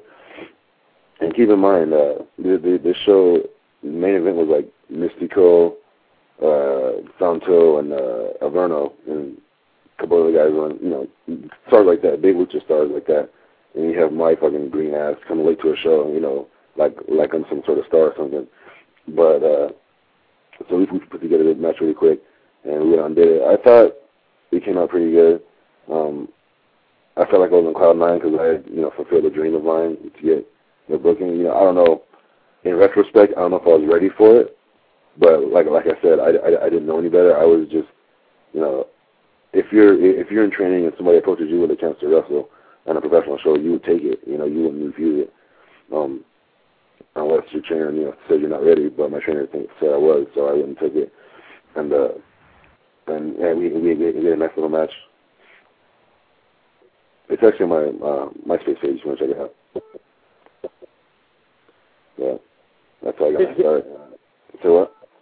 Okay, so you wrestled your first match before you even started training. No, I had started training, but I only had a couple months. Okay. I, I didn't have like it wasn't it wasn't like you know most guys go through like a you know a year and like half a year training before they have the first. I, it was it was a few months for me. Okay, so who were you who were you training under? Stepfather, stepfather, and then later on, like I trained a hell of a lot of places. I've trained every like not everywhere, but I trained a lot of places. Um, I think I think it's good to get trainings from multiple people to just to get different insight on things and to kind of pick and choose what you want from different trainers and kind of mesh it together to it fit you the best. Um, I was trained initially by a stepfather and uh, Bandito from uh, New Tradition Wrestling, Joe Medina. Um, and I also we obviously training from Rudy Luna out in Fontana. Did that for a few months, and then I was at a dojo for a little bit. Um, I trained on and off there, um, and now well, more recently it's been uh, Stepfather, Supreme, and Webb have been my three main trainers. Just I, I, I learned a lot from those guys. I think Stepfather. I, I I'm really glad that I was able to be trained by him because he's uh you know we have similar bodies and you know he like a lot of stuff that I, I was learning at other places are like is like lucha stuff and you know like I can base but they would teach me like how to do like the the crap that you know Rey Mysterio would do. I'm like, dude, I'm never gonna use this in a match. You know, it's important to learn. I understand, but it's just like you know, I just feel as though I lucked out. You know, I was blessed to have Stepfather by training because he's you know big like I am, and he taught me a lot of the big man psychology and a lot of the stuff that I do now. I learned from him. Do you know? um Because I, I've I've seen on your MySpace account that you were trained by a stepfather, and um did you know about the stepfather before you came in? Because I haven't seen his name in very many results. Honestly, I don't know very much about the stepfather. So, what all do you know about the stepfather? stepfather? Go ahead. Uh, stepfather wrestles. Uh, right now, he wrestles in the NorCal. He's the North American champion, North American wrestling uh, MySpace champion, I think it is. Um, uh, he's been around for about I want to say five, six years. Um, he uh, he doesn't wrestle that often anymore, but he used to be a regular on Battleground, and I believe he worked an Epic show a couple months ago. Um, but yeah, he does he does a lot of sh- he doesn't do as much anymore because he's doing his he's focusing on his comedy stand-up comedy career. But he uh, when I at least when I started, he was doing a, a, a lot of shows a lot of local shows. Now, some people may remember um, Johnny Webb and Supreme from um, XPW, and, and Supreme was known mostly as a deathmatch worker. So, um, what helpful hips did Supreme? Supreme, Supreme, actually is a really good wrestler. He's a really good trainer. Um, he's extremely stiff. He'll he'll he'll fuck you up if, if you mess up, which is a good thing because you know that's what you need to learn. But Supreme um, is a really good underrated wrestler. He's always booked, you know, to to wrestle, you know, like this monster, which he is. He's a monster, but he's always, you know, the promoters always want to portray him as like, you know, the human horror show supreme. But in training, he he he has a he does have a technical side. He does show he showed me a lot of stuff. Um, the same with Webb. Webb actually, out of everyone that I trained with, he's probably the most technically sound wrestler I've seen. Webb is awesome. Like if you would actually, if Webb would actually do that in his matches, he would he he he would he would amaze a lot of people. He's Webb is really good at a at a technical wrestling. Um, uh, but uh, yeah, they're they're both really great trainers, and I appreciate all they've done for me, and you know I can't I look forward to training more with them. So, how many? Um, were you familiar with? Because you said you didn't watch independent professional wrestling. No. Um, before, and then you started getting trained by these guys. How, how much Johnny Webb have you gone back and seen? I've seen uh, I've seen a bit of, of I've seen a few the XPW DVDs. Um, I actually, uh, once I started with EOW, that's when I, like, when I started EOW was around when I started getting into indie wrestling, and that's when I saw some of the XPW DVDs and Webb and Supreme. So of course, you know, when they when I started training with them, I was marking out the first couple of days just because shit, this is Supreme and and Webb, you know, training me. This is this is awesome, but um, you know, this uh I, I, I I'm familiar with their with their stuff, and you know, Webb was on a wrestling. He was on a WSX show. He was a manager for, I think they call it Trailer Park Boys. I think, if I'm not mistaken. Yes, And- uh, he was the manager for uh, Josh Abercrombie and uh, Nate Webb. Right, right. And uh Supreme, if I'm not mistaken, was uh he was a tag team champion with uh, Chaos down in Mexico for a company called NGX, I think it's called. It's a pretty big uh, little set down there. Um, and uh yeah, just I just learned so much from these guys and you know, I'm I'm learning every every show I do, every training session that I that I've had, I've I've learned something new. And, you know, you can never learn enough. That's something that was hammered into you know, my head and Chimera's head and any other anybody else that's training with, we taught to, you know, you're never too good to stop training. Never. Um, okay, and so um, you were okay. So you were trained by the stepfather Johnny Webb, uh, among others, and you've Yeah. worked for about every promotion in Southern California, with few exceptions.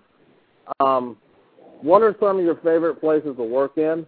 And uh, do you have any good stories about working uh, any any of the promotions? Okay, uh favorite places to work in. Favorite places to work in.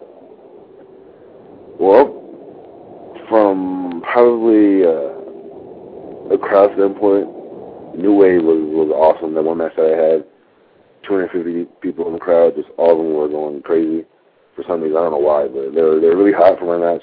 Um, I like New Wave. I like working. Uh, I really like working Epic. Epic is really fun. I love Epic.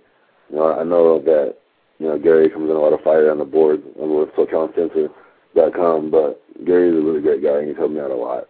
You know, as evident with that Rookie of the Year video that he put together for me, and uh, his attempt putting me on the show is, uh, you know, he helps he helped me out a lot. I like um, what other shows do I like? Uh, the one show I did here you worked the APW show uh, in, Yeah. in NorCal. North how, how did that get set up, and what are, what are some of your memories of working APW? Uh, it was fucking. It was a long drive. Um, it was uh, a six man. It was myself and uh, Rated 2G, Bad Blood, and uh, L- uh, LTP versus uh, the Poor Horseman, White Trash, Johnny Webb, the stepfather, and the redheaded stepchild in a six man. Um, we got set that set up. Uh, Billy Blade just uh, gave us a call and uh, you know wanted to know if we can come. So we just went up there and did the match and uh, a bunch of crazy rednecks, man. I tell you, I never want to wrestle in Bakersfield again. they, they, they, they, they just is uh, that was a rough experience. Like bunch of racist bastards up there, man. Now, did you actually work wrestle in the in the garage, or what was the venue you wrestled? It was uh, it was a APW little. They had a little show. It was during the Cottonmouth Kings concert. Oh, Like, I'm not too familiar with those guys, but apparently they're uh, popular.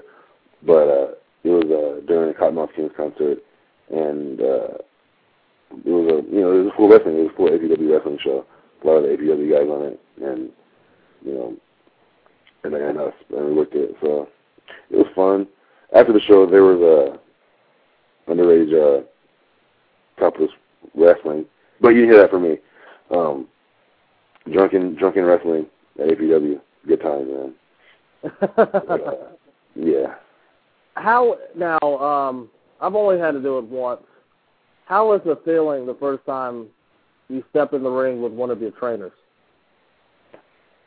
Um, well, for me, I felt really safe because I've worked with I work with him, you know, every week at practice, and it just I just have this it's a it's a certain comfort zone that I'm in that you know even if I even if my greenness will show, they'll still cover it up because they're veterans and they'll take you know take good care of the match.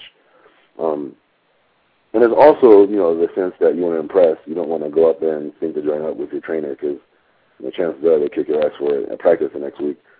But um, I just think uh, like for me, like I said, I just feel really safe and confident because I know that you know I'm in good hands. That's yeah. Um, I'm always nervous to get in there with one of my trainers, just based on the fact that um, I've seen them have good matches, and then I feel like the bar is raised because I don't want to be. And actually, I am one of the blemishes on one of my trainers' matches. Um, we had a six man that went very poorly, but um, it, it's always it's like the the game gets stepped up uh, when you're in there with one of your trainers because uh, you definitely don't want to be the one to go in there and make them look bad. You know what I'm saying? Yeah, I understand that too. There's always that. Like I like I was saying, like you know, I, it's also I'm, also a little nervous just because you know I know that if I mess up, I'll get my ass kicked at practice, and it's not fun. Especially when when your trainer is supreme, it's not fun. But uh, yeah, it's uh, you know, it's it's it is it is what it is. So um, you've also you, you brought up a name uh, LTP. Now, um, what are your thoughts on LTP, and um, how how do you enjoy working with LTP? I, LTP is one of my favorite people of all time. Um, working with him is always a blast. He is such a professional. He's he's really good at what he does. He has the art of working the crowd down to a science. He's just he's he's just awesome. He he uh, extremely charismatic. He's extremely athletic. Yeah, the, the, guy can do it all. If if, if, he actually playing at a time before he he makes it big. He's he's uh, I, I read on there was a there was a um an article posted on SoCal Uncensored a couple months ago, um, and it was called uh, LTP. Uh, it, it, it was a column on LTP, and just uh, the guy that wrote it hit you know like hit the nail on the head about LTP. He just he's SoCal's best kept secret. He's really good. It's only nine time before he he's like he makes it really big. L- LTP. Uh, I've only I've only seen LTP once, and um, LTP. There's a couple of things that anger me about him. One that uh, he has a zero one bag because Yeah, uh, he did he went over to zero one and did a tour over there, and he got the zero one bag. And I looked on his MySpace and I saw him in a match with Alex Shelley, and um, that also infuriates me. But uh, LTP, the one match I saw him in, he was he worked Chimera. It was a really good match, and then uh, I always like to see guys, you know, become successful. You know what I'm saying? Like, uh, Yeah.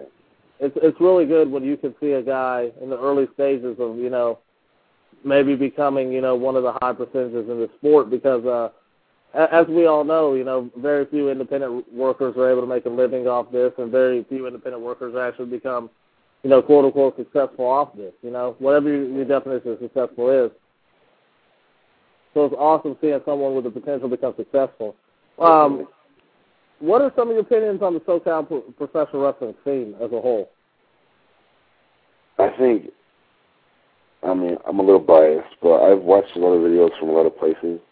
Um, and You've worked a lot of places, so I mean, you have uh, you've seen, you know, almost every guy in SoCal, you know.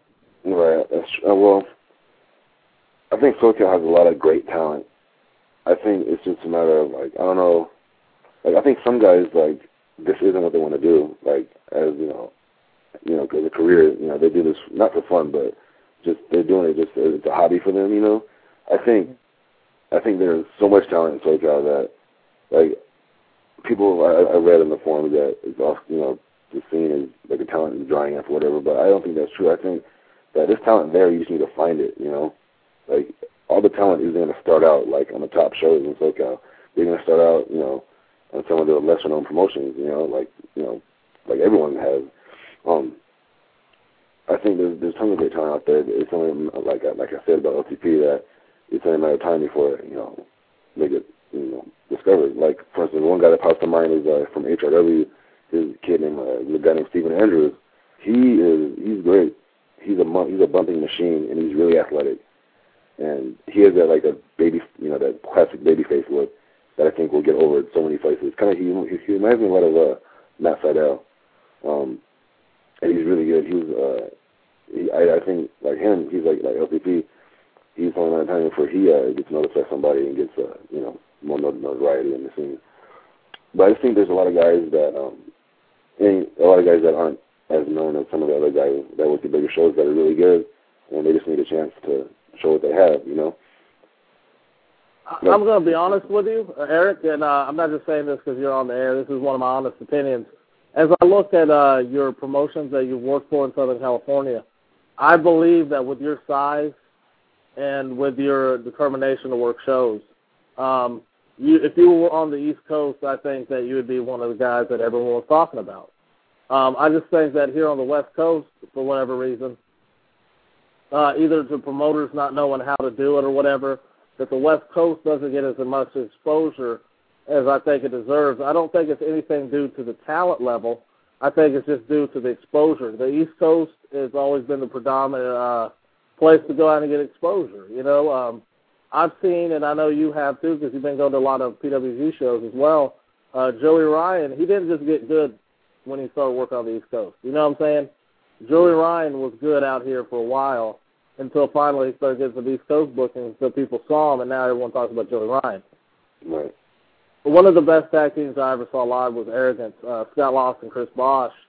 And honestly, my, you know, until they broke up, I, I consider them to be one of the top independent level tag teams. I, I consider them to be better than the Briscoes. Um, I thought they were just a really, really good tag team. They could go in there with anybody and have a good match. And um, no one ever talked about them. And unfortunately, Chris Bosh is now retired, and then uh, Scott Lost is doing the singles thing.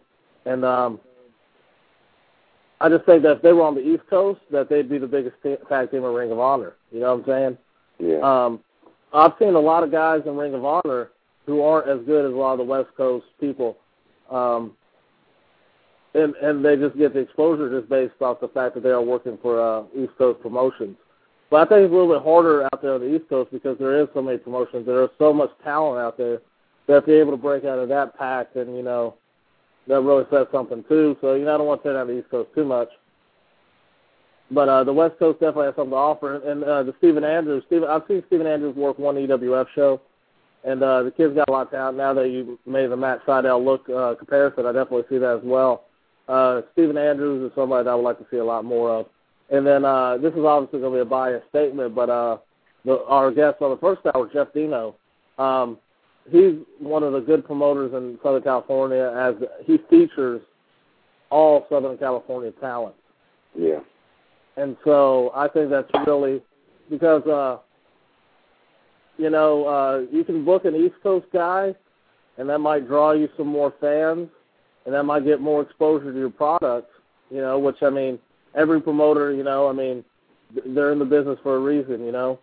But um I really think it says something, know, when you when you try to get, you know, Southern California talent out there. You know what I'm saying? And obviously, there's dream matches that you know some people would like to have between East Coast and West Coast talent. You know, but um, I don't necessarily like going to shows where I see two East Coast guys wrestling each other. You know what I'm saying? I hear that. I understand. Like, um, that's one thing I like about Epic is that uh, Gary he doesn't bring in too many outside like non-SoCal guys, but like he brings in Teddy and Kozina, you know, maybe one more, and that'll be you know all he'll, he'll have like maybe three or four per show.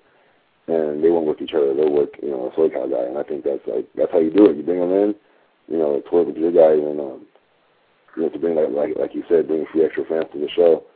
You know, but don't make it a completely like you know non SoCal show taking place in SoCal. You know what I mean? Like don't like have nothing but you know guys on from here, you know, dominating you know your your card. You know, it's it's always like I like seeing guys that come up through here, you know, make it like you know like we were talking about earlier. And uh, you know, I just don't. I think that uh, it's important to you know give some love to your to your hometown talent.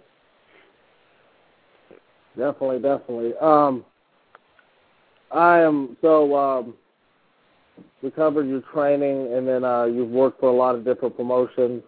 Um, what are how many AWS shows have you worked, and then how do you feel about AWS's product? I uh, I'm super excited about working at AWS. The on uh, Day After Day After Epic. I think AWS is the perfect blend of, I guess, uh, Lucha Libre and American. Um, there's something there for everybody for AWS. If you like high spots, they have the high spots. If you like just old school versus face, they have that. If you like, you know, Lucha Libre, they have that. Um, that's um, when I first started wrestling. That was always one of my goals was to get into AWS. I, I didn't think I I think I'd get there like around. My goal was like within my first the first three years. You know, by the time you know nearly in third year wrestling, I, I I had wanted to at least wrestle there once, and you know I was blessed to be able to already wrestle there. Granted, it was about a royal, but you know, working a show was working a show. You know. Um, yes. So I was uh, I was really excited to to wrestle in that the battle royal to with with all those great all, all that great talent. You know. You know. As Chimera brought up on the last show, uh, I'm sorry. We're, Oh, no, go ahead. As, uh, as Chimera brought up on the last show, um, y'all wrestled in Mexico, and so um, I would like to hear some of your side of how was it going to Mexico to work the show, and then how how did you enjoy working in Mexico? Mexico was fun. Um, the uh, driving there was a pain because a lot of the drivers in Mexico like don't believe in like stopping, um, and a lot of the people who like a lot of the pedestrians they don't believe in uh, waiting until it's clear. They kind of just walk whenever they want to. Like even if you're going like 40 on a, on a little narrow street, they just walk across. You know, and you know they expect you to stop. Um, like so, it was, it was kind of cool, like driving through town, because there were like big like signs everywhere with like our names on them, and that was kind of cool. Um, I had never experienced that before. Uh, Mexico was uh, the crowd itself was they were great. They didn't like us too much because uh, you know we were obviously not white, but we were saying we were white, and we were wearing like uh, red, white, and blue. You know, I'm I mean you can look at me and tell I'm I'm I'm, I'm as far as white, almost as far away from white as you can get. But I still was like, yeah, I'm a white man. You know, white power was other crowd in Mexico, and uh, they just ate it up, and I had a blast working the lucha six man match that we had. Um, like even there, like there's some undis- undiscovered talent that's you know if they're given the right platform that could you know blossom into big stars. But you know, I, I had a lot of fun in Mexico, and the crowds really they're really like nice after the show. They were like giving us like beer and stuff. It's always great. Free free beer is always a good thing. Free beer is also free beer is always a good thing. Always good. Um, I'm looking at your bookings right now on April 27th. Uh, High Desert Championship Wrestling. I've not heard anything about this promotion. Can you uh, give a little bit about High Desert? High, High Desert uh, ran once a year ago, and it was for this. Uh, I think it was a cancer fundraiser walk or something like that. Um, they had um, a couple other SoCal regulars in there, um, and uh, this show coming up, I guess it's uh, he's doing it in joint with Gary at the Pro Wrestling War. So uh, we'll we'll see what happens. Like I'm not too sure what's going on. I just know that uh, I know that Hemi's going to be playing there with her with her band. So that should maybe I don't know maybe that'll draw some people there. Um, I know that their, their current champion right now is uh, Aaron Aguilera. Don't know if he's to show up, but I know he's a champ. And uh, I had a fun time working there last year. It was, granted, it was only one show. They only had one show, but um, it was I, I, I had, it was fun for what it was. Know. Now, something um, it's something else I'd like to bring up. Um, you and Chimera, and there's a couple of other ones, but um, it's not too predominant on the indie scene I've seen around here is guys taping their matches. And um, you tape a lot of your matches and you post them on YouTube along with Chimera. Now, what are the reasons why you tape your matches? It's important, I think, to get feedback, um, good or bad. I mean, of course, like the guy you work, and you know, you ask him uh, after the match, you know, how it feel, and he'll be like, "Oh, good," but you know, deep down inside, there's some of the stuff that he wants to say that sucked about it. Like, uh, you know, you know, it's understandable. You know, because of that, I think it's important to put your matches online or just show them to other people, just so they can give you like feedback, um, you know, good or bad. Um, and the, and the good thing about having YouTube is that you know you can get feedback as well as you can, you know, you can. It's an avenue for people who can learn about you and see, you know, see some of your matches and get to know who you are as a wrestler. And uh, like for instance, Chimera, it's helped him out tremendously. He's gotten, you know, a lot of bookings just because of his videos. And you know, the fact that more wrestlers aren't, you know, putting every match that they, can on YouTube, you know, is, uh, is mind-boggling because it's such a great tool that's you know underutilized. But um, yeah, like another good thing about having it on YouTube is that people will post exactly how they feel because they're anonymous and they, you know you can't put a face with the quote or the post, you know. So they, you know, they're as free as a bird with what they say, and uh, oftentimes they can be harsh. Even people on um, not YouTube, but just uh, you know, being critical in, in general, they they they won't say things to your face that they'll say, you know, behind a keyboard, you know. So I guess that's another that's the thing about that's another good thing about having YouTube is that you can get honest opinions. There's um, I, haven't gone so far to put. I, I'll I'll make two points real quick. I haven't gone so far as to put my matches up on YouTube yet, um, but I definitely, and definitely after seeing my matches, um, I don't think you can progress as a worker. I think I'll, I'll, I'll phrase it like this: It's a lot harder to progress as a worker if you don't see your matches. I'll, I'll give this for example. Um, there, I'm I'm starting to do different moves in training a lot, and then my trainer will tell me they look like ass, but I don't know why they look like ass. Right. And it's kind of hard for them to explain to me why they look like ass. And if I had the video there, then I'd be able to see exactly, you know, why what I'm doing wrong and what do I need to improve on. And then secondly, um, when you're when you're in the match, sometimes the point of the match is, you know, um, well, Eric, I'll get your opinions on this after a second. Uh, my my opinion is the point of a match is is to take the crowd on that that roller coaster of you know the different feelings, and then to have them explode for the finish or whatever. That's always the point. And then Right. sometimes you can go out there and you can get that across where you know the crowd will really, depending on the crowd, you know they'll give you a really good reaction for what you're doing but then you go back and watch it, you know, and it may not technically be the best match, and you you really have a better standing of where you're at. What what are your feelings on uh how a ma- how uh what are your feelings on that a match? What what are your feelings on what a match is supposed to be? I think, uh, regardless of the style or the type of crowd you're looking in front of, I think the match, the feeling you want to get from the match is always the same. You always want the crowd, like you said, to go on that roller coaster of emotions and then explode for the finish. Um, and you know, this can be achieved with any style of you know wrestling. You know, it, it, you know the lucha style or the uh, you know the Japanese the strong style that they use over there. The, you know, and even the American style that we use here. Um, you know, you, you always want the same reaction, but there's just different ways of you know going about getting it. But I do think that you want to get you know you want to kind of I guess tease the crowd mean, to the point where they just can't take it anymore and they finally explode once you hit them with the finish. You know, you know what I mean? Definitely, definitely. Um, have you ever worked in front of a quote unquote smart crowd, and then how how does that affect you when you're in the ring? Well, I don't want to say I work in front of a smart crowd because every crowd may have a couple, you know. Um, I don't know if I've ever worked in front of a crowd that's nothing but smart. Um, if I did, they'd probably stone me to death.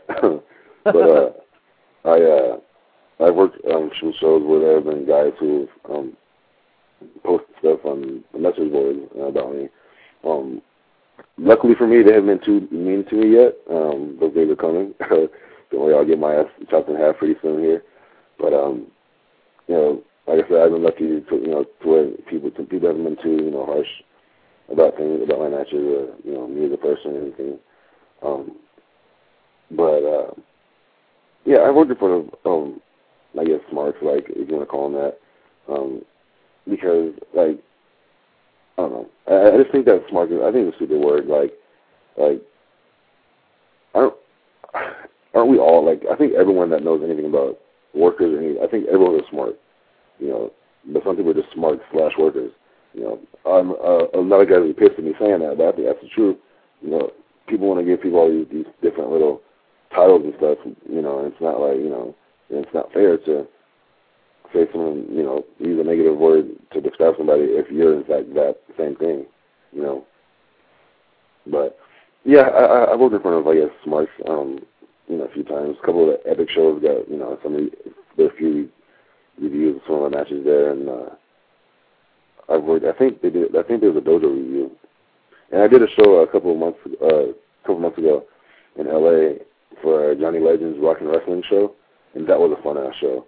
Um, but uh, I think there was a review on some board. I'm not sure which board, but there was a review about that match too. But so I'm guessing, you know, if you if you do a review, then you're probably a smart. So I guess I have worked for a smart. All right.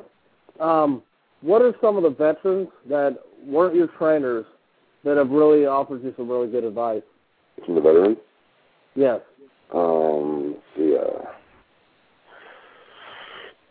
veterans have offered me good advice. Uh, well, uh, Bo Cooper's offered me some good advice. Uh, he told me uh, some people who I should stay away from.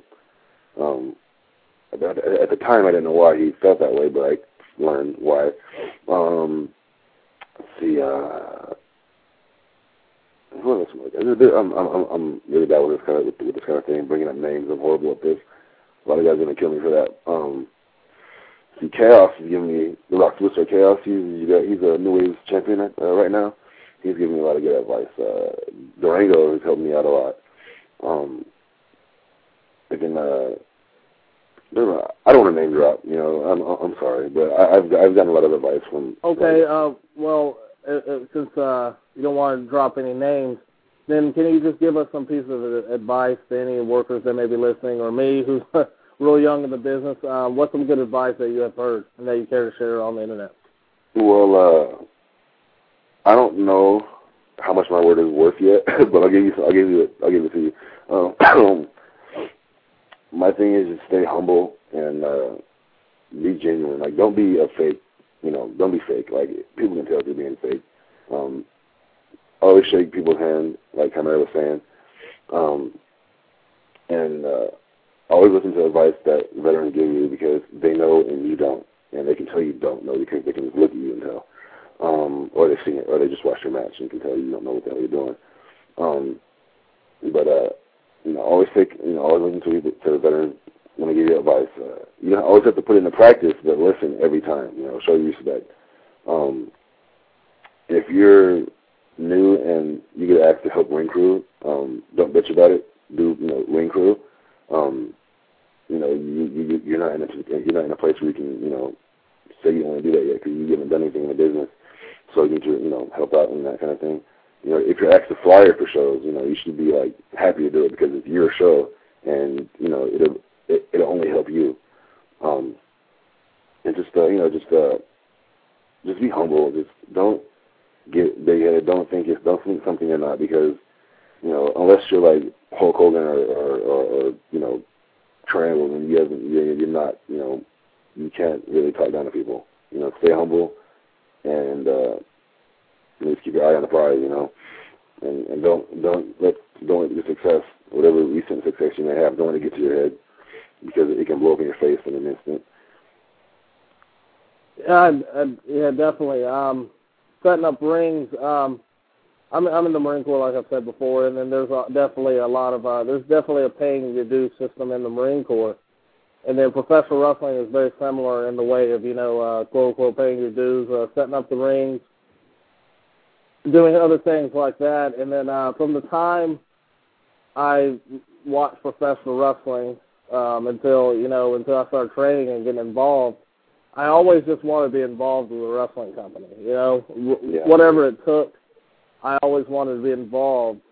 And so setting up the rings and and then a lot, most of the time, if you set up the ring for a show and you're not working it, then most of the times the promoter store lets you in for free. You know, That's and true. so uh, That, that, that's what I did uh, back when Battleground was still running. Um, I was uh, I introduced myself to promoter Jason Bennett about possibly getting on the show in the future. Um, you know, and I you know helped him. I helped ring crew. You know, I I I asked him if I could help him ring crew. You know, that's how that's how bad I wanted to to get you know future consideration. You know, maybe for you know I don't know in any capacity. I I just want to be you know I, I just want to wrestle on that show. But it's important just to you know to be respectful and know your place. Like know that you're not a superstar. You're just a local guy. You know, like that's all you are. You know, just understand your place in in, in, in the scheme of things, and and I think you'll be and, and you'll do fine for yourself. All right, so next, um, you talk about superstars. I'm gonna bring up a couple of names: T.J. Perkins, D-Boy, and um, me get another name here real quick. Quicksilver. Um, what what do those names mean to you, and what how does it feel? Oh, Human Tornado also, and how does it feel knowing that your name will always be submitted with those names as being a SoCal Uncensored Rookie of the Year? It's uh at times it's it's kind of hard to believe just because I'm like, dude, like those guys are just so good, and I'm like, I'm I, I have so much to learn to be able to meant to to, to deserve to be mentioned the same of those guys, but it's it's really an honor. Like I just I feel so blessed and lucky to be able to say that. You know, I I won the year, although it was a very small margin. Um, I, I just feel lucky that I was able to pull it out and to mention with those guys is, is, is, is surreal. You know, it gives me, it gives me goosebumps just to know that you know those are guys that I was watching a couple years ago at uh, PWG, and just you know as a fan and as a tard, you know, and now here I am, uh, you know, coming full circle almost. You know, being able to have my name mentioned with them is truly like it's, it's a blessing. Uh, it really is. Yeah, it's Uh, definitely. Uh, oh, I'm sorry. Continue. uh, I was gonna say, and I have so many people to thank for that. Like, uh, like Chimera. Chimera gave him, he gave him my start. Basically, he, I owe so much of, you know, who I am now to him. Uh, he's uh, he got me booked on a lot of shows. He got helped me get me booked like um, half the shows that I'm on that I that I've worked is because of him. Um, guy uh, BJ, uh, or he, one half of Rated Two G. His name is Bad Blood. Uh, you know, a lot of people will say a lot of things about him, but he's uh he really will he he will truly help you if you're young and he sees that you're that you're hungry. He'll help you out, and he helped me out tremendously. Um, a bunch of other guys that you know I owe a lot of this too, but um, yeah, it's just uh, it's just an honor just to be able to be mentioned in the same breath as those guys. Those guys are so awesome. You know, you have my ass, you know, sticking the list up, you know, but you know, maybe one day I can live up to that to that title. Um, so you definitely had a strong first year professional wrestling, uh, being nom- uh, being the SoCal Uncensored Rookie of the Year. Um, it's kind of early in the year, but uh, what are some goals that you would like to accomplish in 2008? The goal, uh, well, I want to put together a string of good matches. Um, um, by string, I mean all of them. I want every match to be good this year. Um, I know that's you know asking for a lot, but I mean that's what I want. You you you, good, you got to aim high, you know.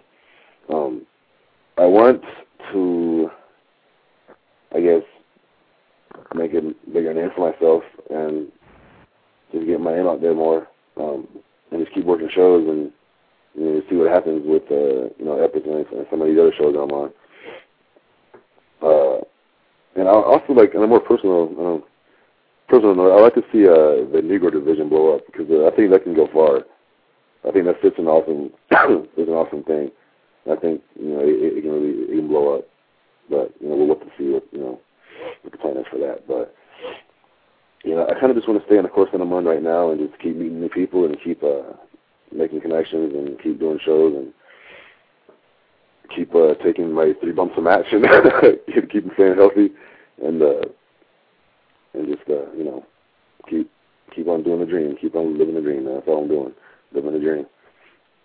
The Negro division, um, you know, they were talking about Gary Yap, and then uh, a lot of black workers. They've either been well, uh, stereotypical black people uh, from Africa or whatever, or they've uh, been gangsters. and uh, the Negro division, they're definitely uh, not any of those stereotypes with LTP, Willie Mack, and yourself. Um, how did the idea for the Negro division come, and then um, h- how do you feel about it? I think Negro division is probably the funnest thing that I've ever done in wrestling. To be part of the Negro division. It's just a blast.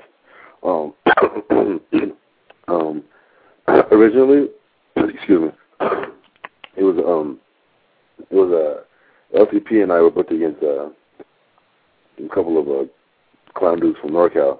One um, from APW, I believe it was Jekyll's the Jester and the other guy, Dylan Grant. yeah, Dylan Grant.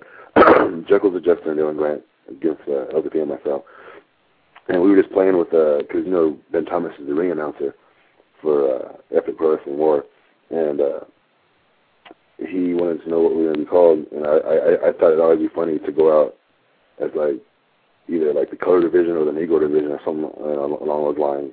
And I thought colored was like it was that that was like too incorrect, so I just said Negro division. Um, it was it was it was honestly honestly it was a, it, it was like a collective idea between LTP, Willie Mack, and myself. But uh, we we just came up with the idea just be called Negro Division, and um, uh, we actually want, want to be you know actual division, not just the team. You know, we, the whole idea of it, like the whole you know thought process behind it is that we're we're division, but you know we're a united division, so we don't ever fight each other. you know, we just try to be everyone else. So, but um, it, it's it, it's really fun because LTP has so much charisma, and you know I'm just there leeching off of his uh greatness. You know, I'm just there. You know, yeah, LTP LTP is good, isn't it? You know, just kind of you know writing his coattails, but you know, I, it's a blast doing the division. It's like probably the funnest thing that, that I've ever done in wrestling so far. Well, um, we're coming down to the last couple of minutes. Um, Eric, it's been an awesome interview. Um, I'd like you to throw out some plugs, whatever you want to plug, uh, your MySpace or any upcoming shows. Yes, uh, Epic Pro Wrestling War Show coming up pretty soon. Uh, what is it, 22nd, I want to say? uh, 22nd or 23rd? 23rd. It's in that weekend. Um, come out to that show and show your support. If you don't, I will find you and kill you. Um, you don't want that to happen. Um, and the AWS show the very next day in the City of Industry, come to that one. Cause, uh, LTP and myself will be on that show. Um, and just uh, an, another place that I wish would uh, get more love and respect is, is the dojo. The dojo they run every Sunday in East LA, and like honestly, people can say what they want about you know the quality of shows or whatever, but keep in mind that a lot of the guys that are there are really young and they're you know so fresh to wrestling, and that you know the training that goes on there, like half the guys out here couldn't handle that, you know, couldn't handle it. They they they die and pass out. So I think the dojo deserves a lot more respect than it gives. But um yeah, that's pretty much it. And uh it's Valentine's Day, so Courtney, I love you if you're listening. I had to plug that. Um and uh yeah. The, the dojo, it's, it's amazing to me why, um, because it, it, it kind of has lost a little bit of its name, but um, they've, uh, from what I've seen and what I've heard, they never really got like big crowds or anything like that. And then even back in the days where, like, if you look back now and you see some of the guys who came from the dojo, they don't really, um, you know, they weren't getting the big crowds, you know, and they didn't really have that big a name back then. But if you look at the guys now that came from the dojo, they're all really good. Oh yeah. Uh, so I, Definitely. I think the dojo, um, huh? Oh, then um, I was Kozlov sticks out in my mind as a guy who really has blossomed since leaving the dojo. He's like a he's like doing well for himself in Mexico and CMLL. He's doing he's doing really well. He's doing really well Another down. name that really sticks out in my mind is a guy who got started on the East Coast, didn't really made his name for himself on the West Coast. That's Machine Gun Carl Anderson. Oh yeah. Oh, Machine Gun's awesome. I forgot all about him. Machine Gun is awesome. I love the Machine Gun. He, he, he, like, if there was one guy in SoCal that I could like, I guess, be like the most, it'd be him because he's just he's awesome. He's just great. All right, so if uh, any promoters are listening and they want to book you, what's the best way to get in contact with you? Uh, MySpace is the best way. I'm not going to give out my phone number over the air because that'd be creepy.